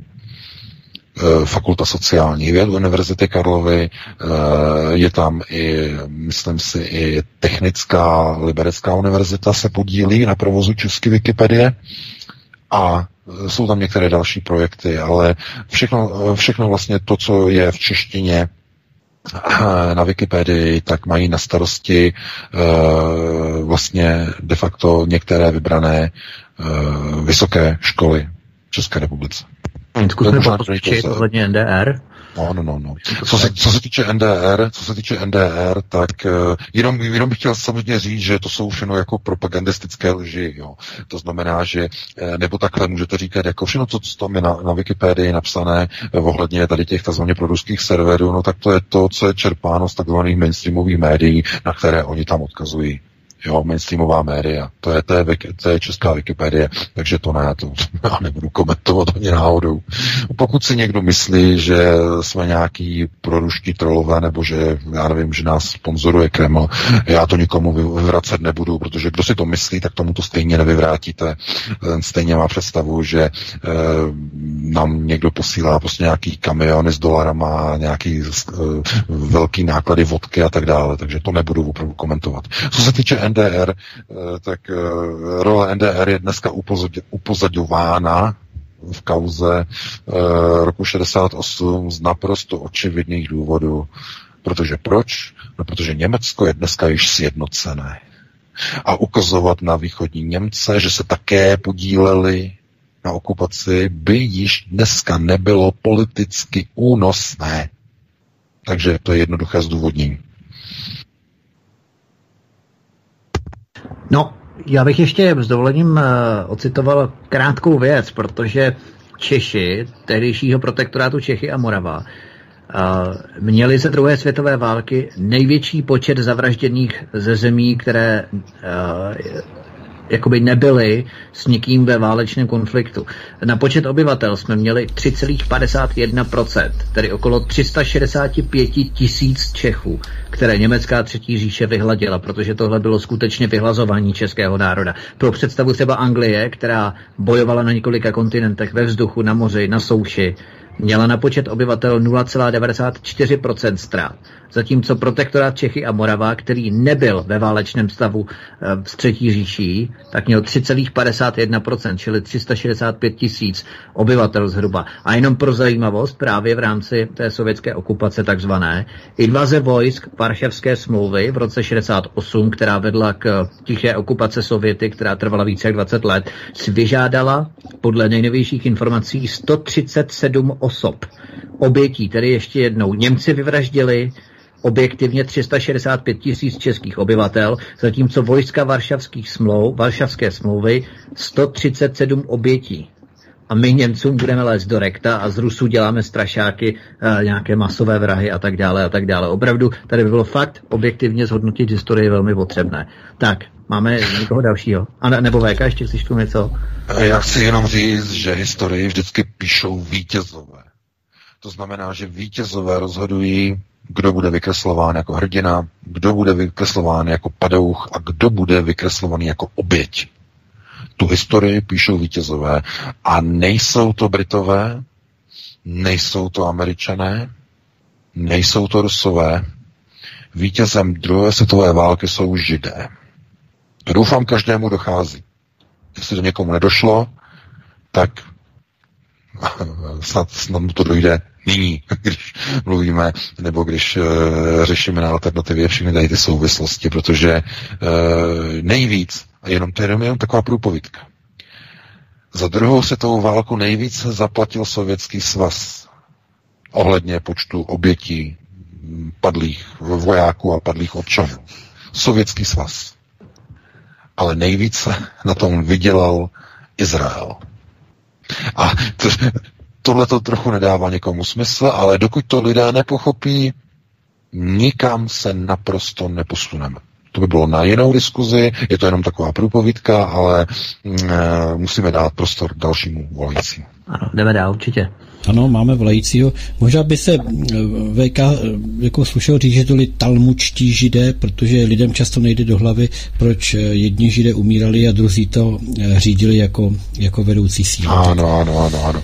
Já právě, já právě tady do toho ani nechci zacházet, hmm. protože znova bychom se dostali do dlouhých diskuzí, jaký je rozdíl mezi, řekněme, onimi takzvanými, můžeme říkat, hebrejskými židy a sionistickými židy, kteří se řídí Talmudem. Takže mm, ten rozdíl Eh, je těžký nebo na, je těžký na pochopení lidem, kteří se o to zajímají, ale vysvětlovat toto, řekněme, v, v telefonických dotazech je nadmíru, to je, to je, to je něco úplně přes, eh, přesahuje rámec tohoto pořadu. Ale je to tak, je to tak, jak říkáš, přesně takhle. Není žid jako žid. Pojďme na dalšího volajícího, je to posluchačka. Tak eh, máte slovo, jste ve vysílání, prosím. Ano, hezký večer, tady Lenka, mě znáte. Eh, já jsem si jenom eh, se chtěla zeptat ohledně SPD. Eh, tento týden byl pan Okamura na rádiu a někdo se ho tam ptal, proč se bere vlastně na kandidátku zednáře a on říkal, že pan Beran, že už zednářem není, že byl vyloučen pro svý názory a hrozně se tam nad ním rozplýval, že pro ně dělá zadarmo, že je vynikající odborník na energetiku a že za to vlastně, že radí a že za to vůbec nic nechce. A mně to teda přišlo velmi divný, že si tam veme bejvalýho zednáře, teda podle něj bejvalýho, a že pro něj něco dělá zadarmo, to je jako podle mě jasná nefiltrace uh, u strany, která nemá pod peněz jim nabídnout něco zdarma, uh, jak se tam prostě vetřít, jo. Ale nevím, jestli pan Okamura je tak naivní, ale zajímalo by mě to, jestli pan Beran je nebo ne, nebo skutečně byl vyloučený pro svý názory. A potom ještě mě šokovalo tento týden, že pan Okamura sdělil, že oni uh, už nechtějí vystoupit z Unie, jako to vždycky hlásali, ale že chtějí uh, Evropskou unii reformovat, stejně tak NATO. A že to chtějí reformovat zevnitř, že se chtějí jako dostat do toho Europarlamentu, počítají s tím, že se tam dostanou i z jiných zemí právě ty protimigrační strany a že to tam nějak jako rozložej. A mě by zajímal váš názor, pane VK, co si myslíte o tomto obratu pana Okamury, no. jestli je něčím, byl něčím skřípnutý a proto otočil, anebo jestli je skutečný reálný nebezpečí, že by ta unie mohla být eh, vlastně rozložená těma pro, těmi migračníma stranama. Protože eh, jestli ten odpor už je opravdu tak vysoký, protože jste říkal, že vlastně i to AFD, že tam probíhají nějaký divný procesy, tak jestli oni nerozkládají napříč Evropou tyhle ty nějak jako uh, už silněji tyhle ty protimigrační hmm, strany. Hmm. A pak jsem měla Jasně, ještě takovou dobře, krátkou právnickou otázku, tak jestli si pak na to ještě vzpomenete. Uh, jak mají být přijatý no, globální, kom, globální kompakt v prosinci? Tak pokud ho nebudeme ratifikovat jako Česká republika, mě by zajímalo, můžu, jestli můžu vás, Lenko, cizinci nebo migranti se budou moci dovolávat toho práva na základě globálního kompaktu, uh, protože mezinárodní právo je na základě Lisabonský nám navřel nadřazený, tak jestli, i když to nebudeme ratifikovat, jestli oni se stejně nebudou moci dovolávat, aby jsme ho tady vlastně uh, dodržovali, ten globální hmm. kompakt. Děkuji, do poslouchat. Děkujeme, mějte se hezky, naschle. Tak VK, můžeš splnit ty dotazy, které jsme zaznamenali, eh, ty první dva. Já jsem teď zapomněl na všechny otázky. No, no, no, no to, je, to je přesně Já bych to možná, já bych to možná, pokladejte prosím jenom jeden dotaz, protože já tady dělám poznámky a já jsem úplně mimo. Ta první otázka, ta první otázka, mě tam zaujala ta otázka uh, ohledně toho, že SPD prý uh, teď změnila svůj postoj, že už nechce uh, referendum o vystoupení a že chce reformovat. Ano, ano, ano, to byla ta druhá otázka. Ano, a první otázka byla ohledně pana Berana, že se na něm uh, to mi rozplýval. To, to prý dělá zdarma to je teda, no o panu Beranovi já už jsem hovořil, to, tomu jsem se vyjadřil, tomu se vyjadřovat nebudu, jaká je jeho úloha.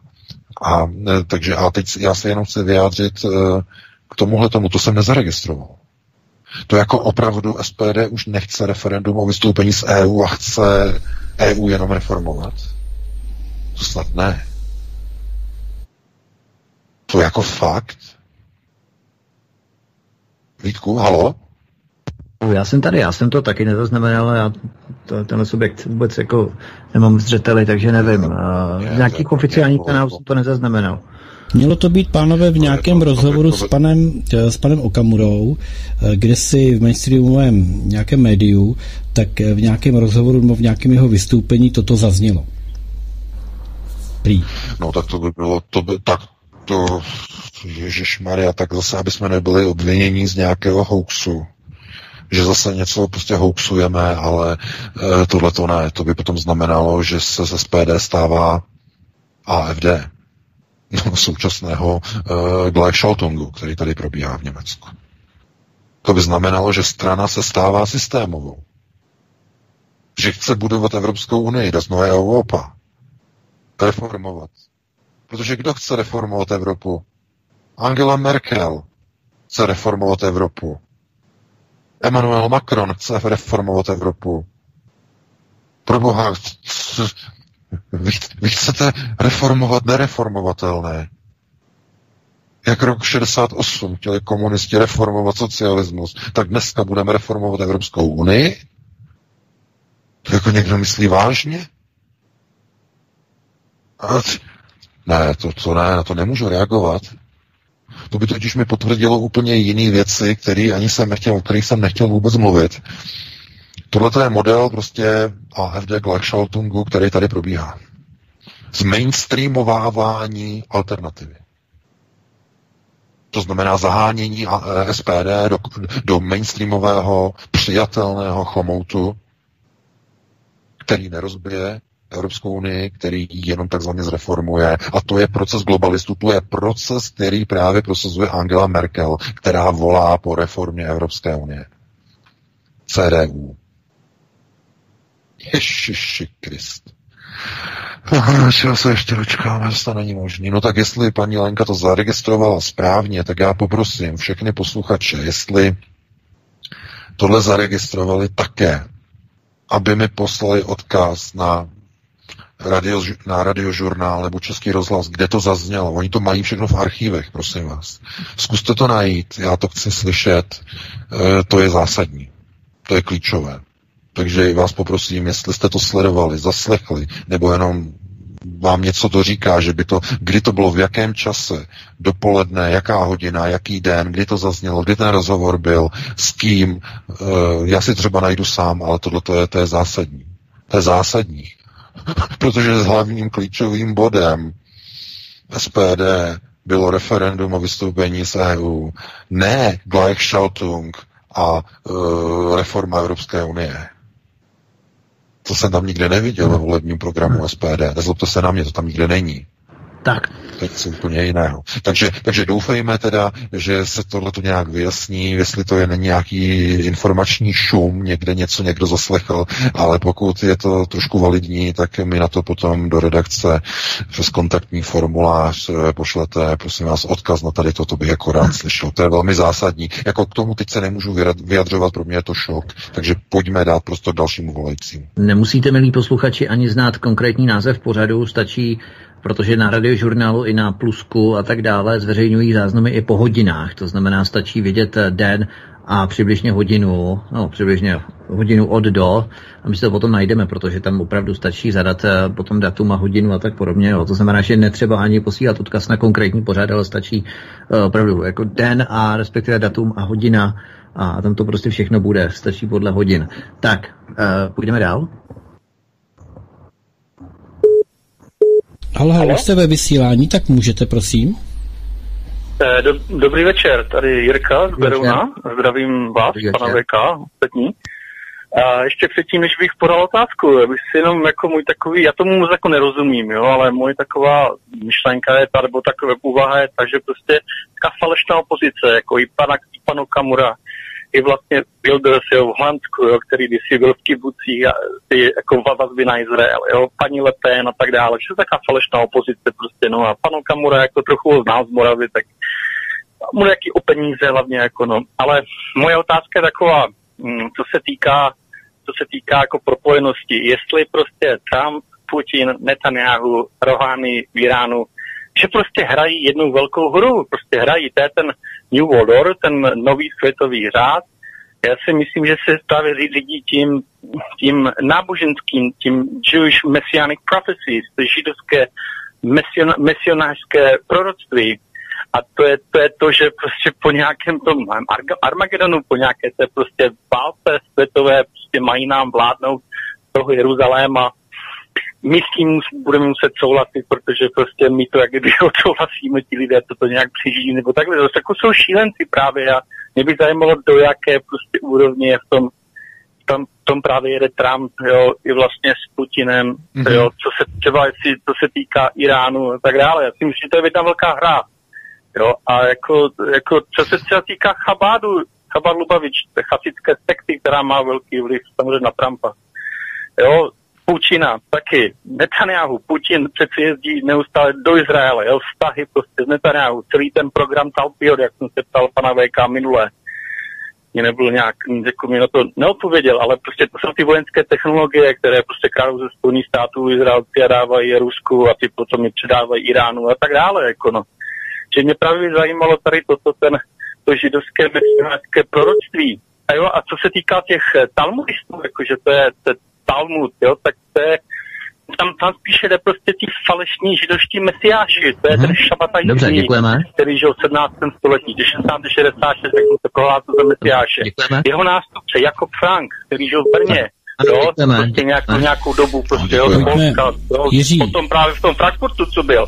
A tam je, tam je ta vazba, tak, ten triumvirát právě vytvoření těch favorských ilumináty, toho prvního května. Jiří, můžu vás poprosit, ať se dostaneme k dalším dotazům ještě. Pojďme, odpovíme, ať nezapomene pan jako VK, to tam, tam to prostě Ročál, Tina Ročál, pak je Jakob Frank. My jsme to pochopili. Adam, Adam Weishaupt. Hmm? Adam Weishaupt, jo, Jakob Frank. Mě jde o to prostě, do jaké míry je. Dobře. Jak My jsme to pochopili, Jiří, nevím, prosím. Ale jako Trump, Putin, Netanyahu, Rouhani, v Iránu, ostatní, že se ta hra a že se vytváří ta chalodná vajna. Jiří, děkujeme. Děkujeme, my jdeme odpovídat. Díky moc. A tam, Díky je, tam je říkali, že... že... No. Uh, tak uh, já poprosím opravdu vážení posluchači, zkusme opravdu zkráceně ty dotazy formulovat, ne se tady vypovídávat, protože my potom opravdu nemůžeme odbavit uh, větší množství dotazů. VK, pojďme na to. No, já bych chtěl především říct, že ta jména, která tam byla vzpomenuta, jako je Trump, jako je eh, Netanyahu, jako je Vladimir Putin, jako je Rouhani v Iránu, tak zrovna všichni tady čtyři pánové e, jsou součástí Ordo Lumenzis. Já o tom chystám článek, ale e, to je právě, no, syndikát kapitola 4. Všichni čtyři tam jsou, mimochodem. Všichni čtyři ale bourání nějakých představ, eh, na to musí být eh, připravené ještě některé další konkrétní informační mechanismy, abyste dokázali pochopit, eh, jak probíhají procesy světového řízení. A já třeba vidím, že tady je velký problém pochopit, jak probíhají procesy řízení na obyčejném komunálu. Lidé nepochopí, co probíhá třeba v Brně, nepochopí, co probíhá uvnitř strany, eh, která je jediným garantem eh, alternativní politiky, která se rozpadá zevnitř, je rozebírána zevnitř, jsou dosazováni z jednotlivých stolců kabaly eh, na kandidátky zástupci Ordo Menzis. To je něco neuvěřitelného, ale mluvit o těchto věcech by znamenalo přiznat si, že některým věcem nechceme rozumět, protože by jsme je nepobrali. Nepobrali by jsme je. A pán si dobře všiml, že se jedná o hru. Problém je v tom, že to slovo hra není správné. Jedná se totiž o dialog. A při tom dialogu umírají celé národy ale je to zvláštní dialog. Já o tady tom budu psát uh, v té, v té no, snad ji dokončím do, do Vánoc v té knize, chystané nové knize, uh, protože to se týká přímo kapitoly 4 v eh, syndikátu toto, Hordol Menzes. A oni mají smlouvu. A oni vedou dialog. A ten dialog je vedený skrze kruhy, skrze průzory a Eh, oni mají určité, eh, určité struktury řízení, které musí poslouchat a které poslouchají je. Je to obousměrný proces. proto se nemůžete dívat třeba na Vladimira Putina, že je slabý, ani se na něho nemůžete dívat, že je silný. Protože on je součástí dialogu. Stejně tak jako Rouhani v Iránu je součástí dialogu vyšších procesů řízení. Eh, stejně tak Trump a hlavně Netanyahu. Protože on je na, on je na stolci v Izraeli. A v Praze na Maharálu sedí také jeden. Ale ten není vidět, který sedí na stolci na, eh, v Praze na Maharálu. To je opa, eh, Praha je opačným pólem uh, Jeruzaléma. Je to obrácený pol, černý pol Jeruzaléma. Druhý, obrácený. Převrácený. Kořeny směrem k nebi a koruna směrem v zemi. To je úloha pražského Maharálu. Tohleto já, to, pokud budete mít o to zájem, tak vás odkážu na tu novou knihu, to už teď dělám dopředu reklamu, samozřejmě, ale opravdu já dostávám do, dotazy, kdy bude.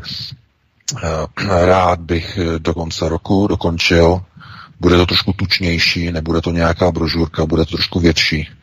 Ale e, já si myslím, že kdo se o to, to bude zajímat, kdo, kdo, se, kdo se o to, to bude zajímat, tam si to najde a získá odpovědi na mnoho a mnoho otázek i tohoto formátu, který právě teď zazněl od předchozího posluchače, takže na to ho odkážu potom. Takže dali bychom prostor dalšímu volajícímu. Já jsem jenom doplňoval, že do šábezu to budeš mít snad hotový. Do šábezu, no, doufejme. No. tak já vás poprosím, jste ve vysílání, můžete mluvit. Dobrý večer. Až, až teď?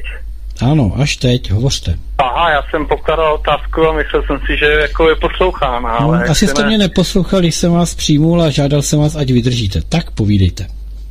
No, Prosím tak stručně. Jako, já mám prostě tady Jirka z Berona, zdravím všechny Um, já mám taky můj názor, co se týká tady těch stran, tady Okamury, ten Wilders, jo, jsem vlastně napojení na Izrael, tam byl v kibucu a tak dále. Paní Lepen také prostě, no, jako chtěli bychom všichni, aby to tak bylo, ale tam tak asi není, že to je taková falešná opozice.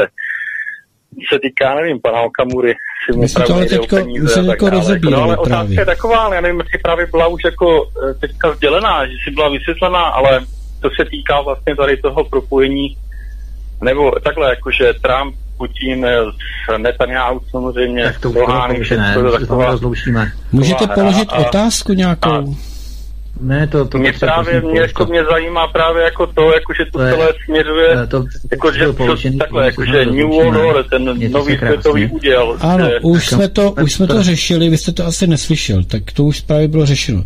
Tak jestli vás můžu poprosit, jako, rozloučíme se. prostě ten Jewish Messianic Prophecy. Hmm, to už bylo všechno. Ano, ano, to už jsme všechno vyřešili. Děkujeme, děkujeme. Poslouchejte. Jako, Díky, na své se má vládnout z Jeruzalému a dále, prostě tyhle všechny věci. Jak... No. Dáme dalšího telefonujícího. Tak, dobrý večer. Můžu vás přijmout přímo do vysílání. Povídejte. Halo, halo, slyšíme se? Ano, slyšíme se. Jste přímo ve vysílání, můžete hovořit. Dobrý večer, tady Ivo. Já navazuju eh, na paní Lenku. Ten pořad, o kterém hovořila, tak bylo vystoupení eh, pana Okamury na Svobodném rádiu 21. srpna a padaly tam ještě lepší perly, jako ve smyslu, že bez NATO se neobejdeme, eh, domobrany jsou bojůvky, chceme všechny vycvičit pod eh, aktivními zálohami, ale nikde vám nezaručíme, že nebudete použiti v útočných misích NATO v zahraničí. Takže toliko jsem chtěl jenom doplnit. Děkuji a budu poslouchat. Děkujeme. No, děkujeme. To děkujeme, no.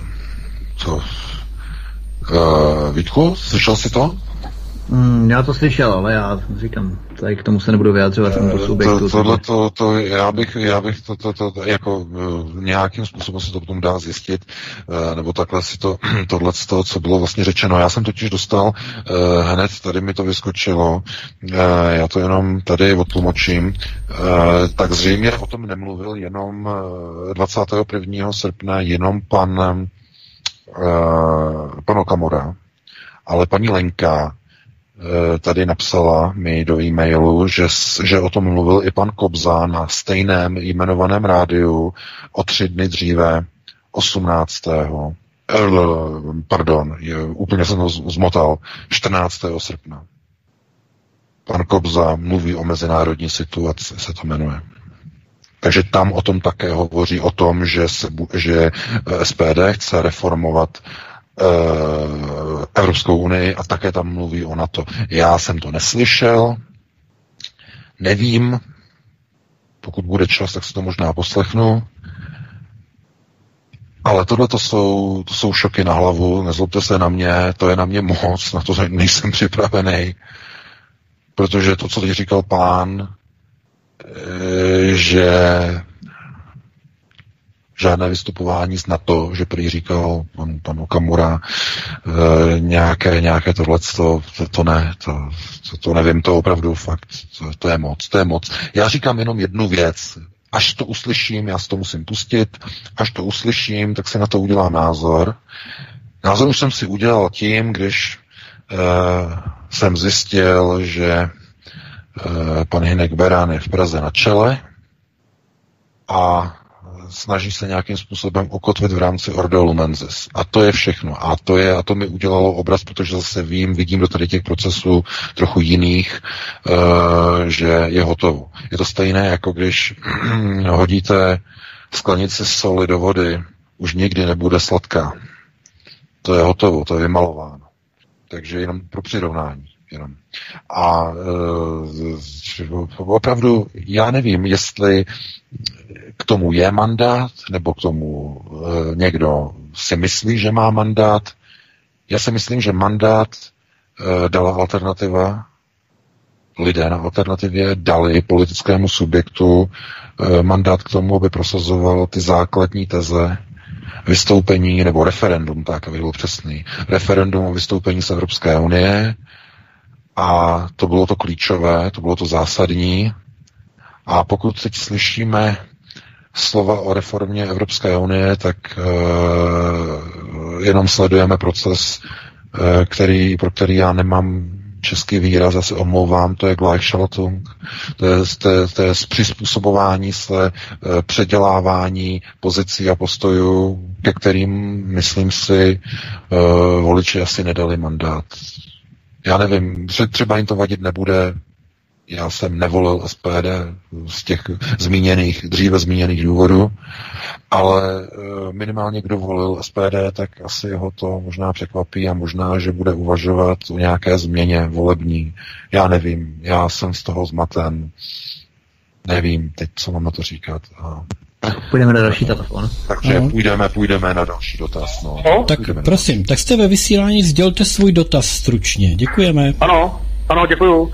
Tak tady o okaz Pardubic, já mám takový krátký dotaz, eh, jak to, je, jak to je možný, nebo kde se bere ta síla, že vlastně ten islám nabral takový, jakoby, uh, takovou renesanci a že se to zase začalo po těch 80. letech, když už, kdy už třeba v Afganistánu nebo v těch Eh, státech toho Magrebu byl takový poměrně sekularizovaný systém i v Turecku a najednou vidíme, že eh, je takový velký vzestup světový, tak jestli to je jakoby nějakého spirituálního charakteru, anebo to je prostě daný tím, že ty státy toho Blízkého východu získaly peníze na uh, svoji činnost. Uh, tak uh, to by mě zajímalo, co si o tom myslíte, jako na to, jaký na to máte názor. Děkuji, naschánou. Děkujeme. Hmm, zdravíme do Pardubic. Tak, tak já. No, taky zdravíme. Eh, no, jaký je vliv eh, zesílení nebo posílení eh, vlastně islámu a že najednou získává jakoby, nebo země středního východu, blízkého východu, že získávají jako si nějakou, jako nějakou moc. Prosím vás, ty země získají jenom takovou moc, jako, jakou jim umožní sionistické řízení. Jenom takovou moc. Jaký, to znamená, záleží na tom, jakou úlohu momentálně plní například islámská, respektive muslimská migrace do Evropy, jakou je jim stanovená role těmito, kdo řídí migraci. Bankami, média, politické struktury, neziskovky. A kdo je financuje? Všechny tyto subjekty, které vítají a prosazují migraci? Sionistické banky a dům Rothschild. A to nejsou arabové, to nejsou afričané, To jsou židé. Talmučtí, aby byl přesný. Takže e, znovu, a vidíte to, vidíte znovu, že když chceme uvolňovat nějaké informace, nejprve je třeba pochopit procesy řízení dole. Potom střední procesy a potom vysoké procesy. A nad něma ještě ty nejvyšší. A e, lidé si musí umět dekódovat takovou elementární věc, že když na vás někdo střílí, tak na vás za prvé nestřílí ta pistole. Nestřílí na vás ani ten prst, který spouští to, to, to, ten kohoutek. Ani ta ruka. Není to dokonce ani ta paže, která drží tu pistoli. Ne. Je to ta hlava. Ta hlava, to oko, které se na vás upřímně dívá a které rozhoduje. Ordo Lumensis, model, otevřené oko, bdící. To je to, které mačká spoušť. To je to, které zvedá stavidla migrace. To jsou oni. Vyšší procesy řízení. Oni nahoře. Vedoucí oko.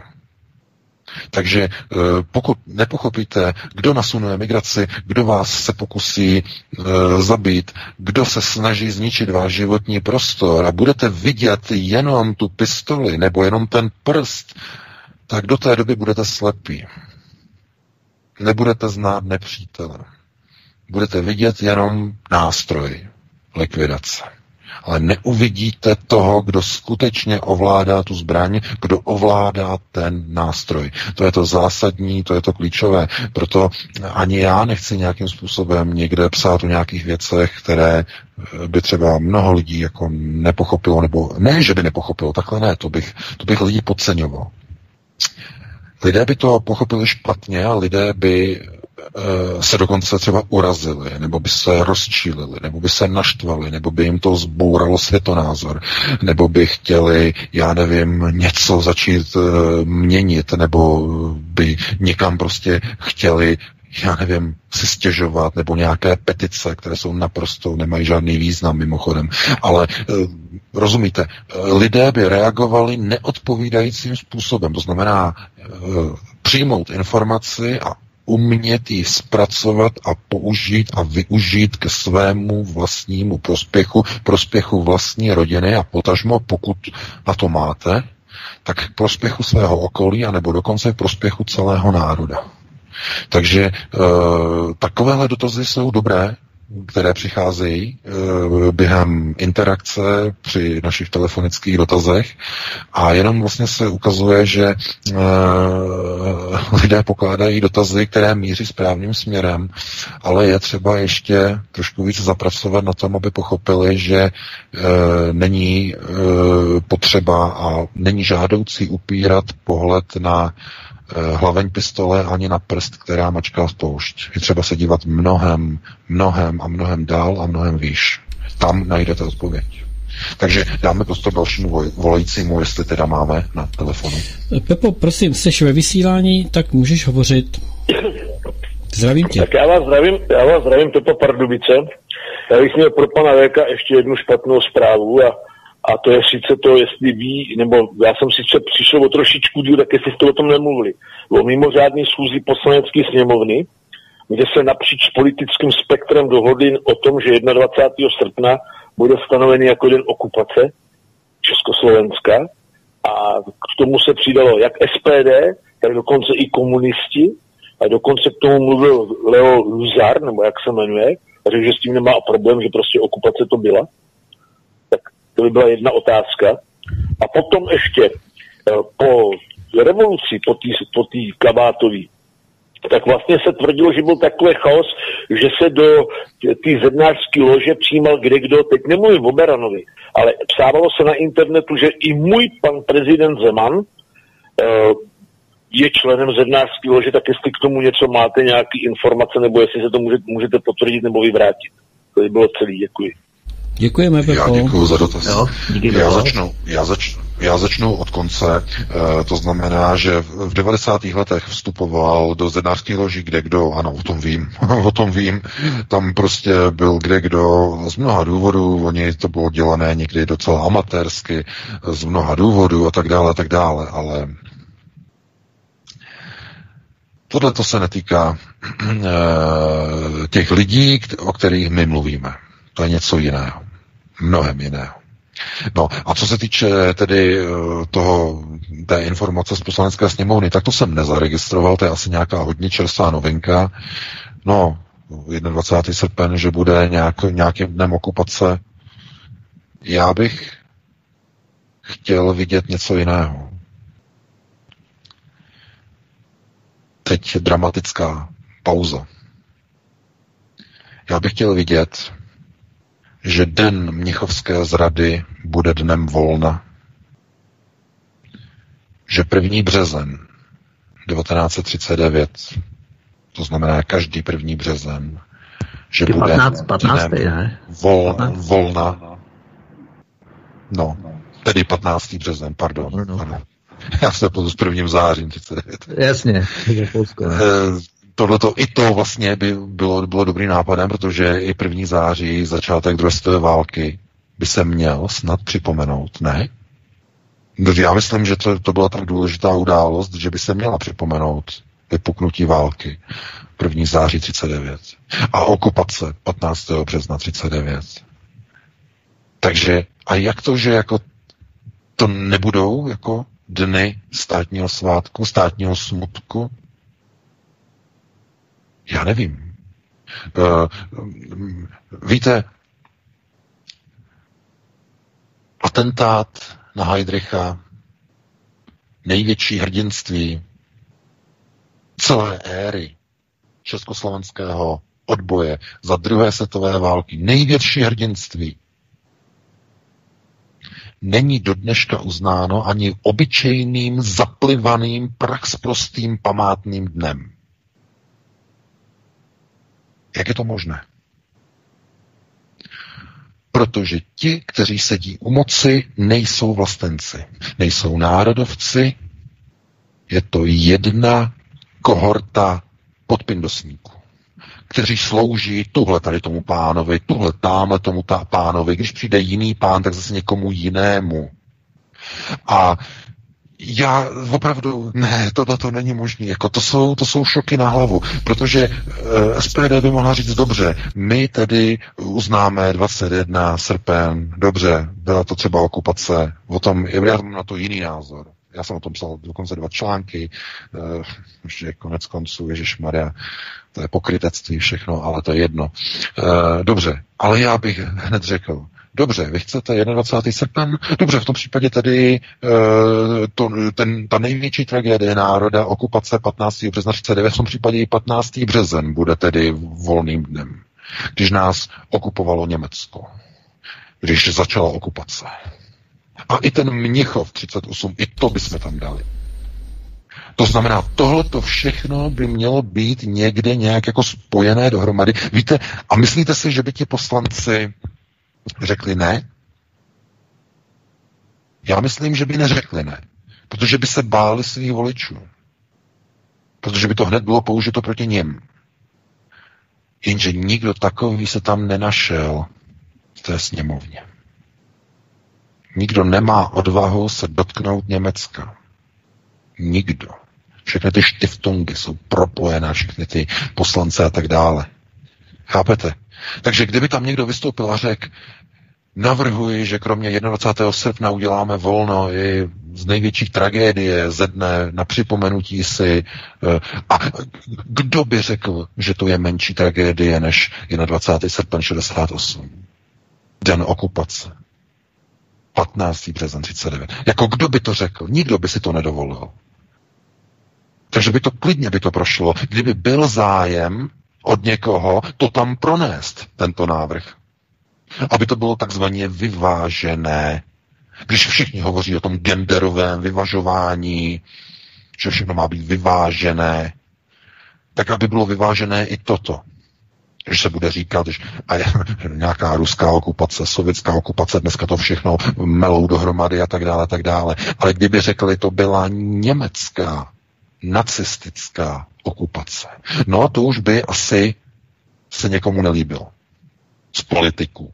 Tak proto to radši nenavrhnou. A že to nenavrhnou lidi třeba, já nevím, já nevím, zhnutí ano, nebo takhle, to mě tak nepřekvapuje, ale že to nenavrhne někdo třeba právě ze SPD, a že to nenavrhne ani nikdo z komunistů, kteří by měli navrhnout, když už tedy se stanovují nové státní svátky, tak říct, tak i když takhle, tak i takhle. Ale ne.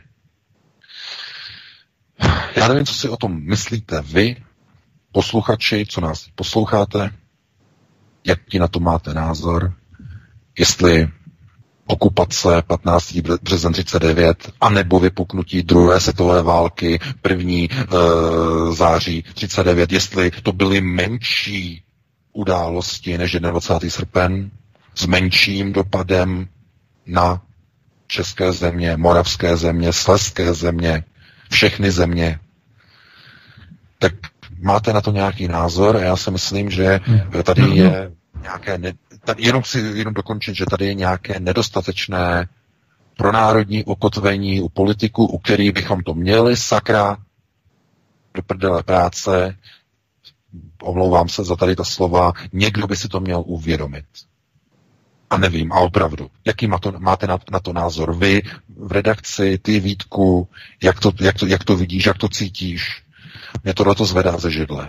No já to cítím tak, že s rudou hvězdou, se srpem a kladivem nemůžeme chodit, protože komunismus je, řekněme, doktrína, která je totalitní, ale nacismus to zřejmě za totalitní politici nepovažují, to znamená, že s Vastikou a s Hakenkrojcem a s fotkou Hitlera můžeme chodit a je to v podstatě všechno v pohodě, protože to evidentně naší politické reprezentaci nevadí. Takže já to chápu tak, že zatímco komunismus považují za totalitní ideologii, nacismus zřejmě totalitní ideologií není. Nevím. Já bych se připojil k tomu, co tady jste oba pánové řekli. Nicméně budeme muset pomalu končit, ale abychom nezapomněli, VK byl malinko pryč na začátku otázek, jenom připomenu eh, dotaz od Václava. On ho položil minulý pořad a týkalo se to eh, Vatikán versus Putin a pan VK slíbil, že se teda k tomu nějak vyjádří. Necháme to na jindy a na příště tedy, eh, nebo to ještě dáme v minutce? Halo. No, Vatikán versus Putin. Vatikán versus Putin je, to je na strašně dlouhé téma. E, zase s přesahem do mnoha, mnoha konotací, to by bylo opravdu na dlouho. Já se obávám, že pokud musíme dodržet vysílací čas, tak to už nestihneme. To je, to je, to je dlouhý, to je dlouhý. Dobře, tak eh, si to prosím poznamenejte a třeba Vítku nějak, eh, nějak se k tomu ještě v příštím pořadu třeba věnujte. No, budeme pomalu končit. Eh, pojďte se rozloučit, chlapi, protože dneska to bylo takové docela hodně hmm. nadupané.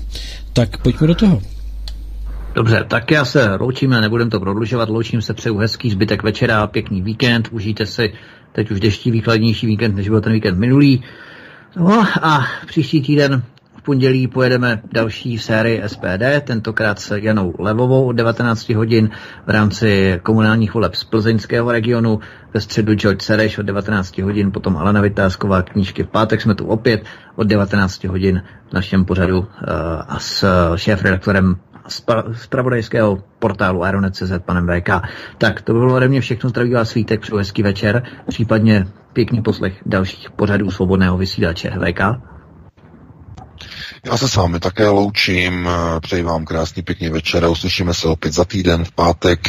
Doufám, že už konečně na čas od 19 hodin opět probereme aktuální témata. Doufám, že budou trošku klidnější a pohodovější a že to nebudou takové šoky na hlavu, zejména pro mě eh, z těch informací, které přicházejí ze všech možných stran, eh, z různých směrů na různá témata. Takže přeji vám krásnou dobrou noc.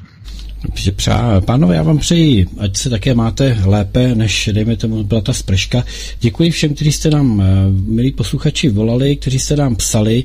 Eh, co budu moc, přepošlu Vítkovi, eh, co jsme dneska nevyřídili a já věřím tomu, že se na vaše dotazy nějakým způsobem zaměří. Teď už ale opravdu pomalu půjdeme do dalšího vysílání, takže děkuji všem zúčastněným v tomto pořadu a mějte se zase někdy spolu lépe.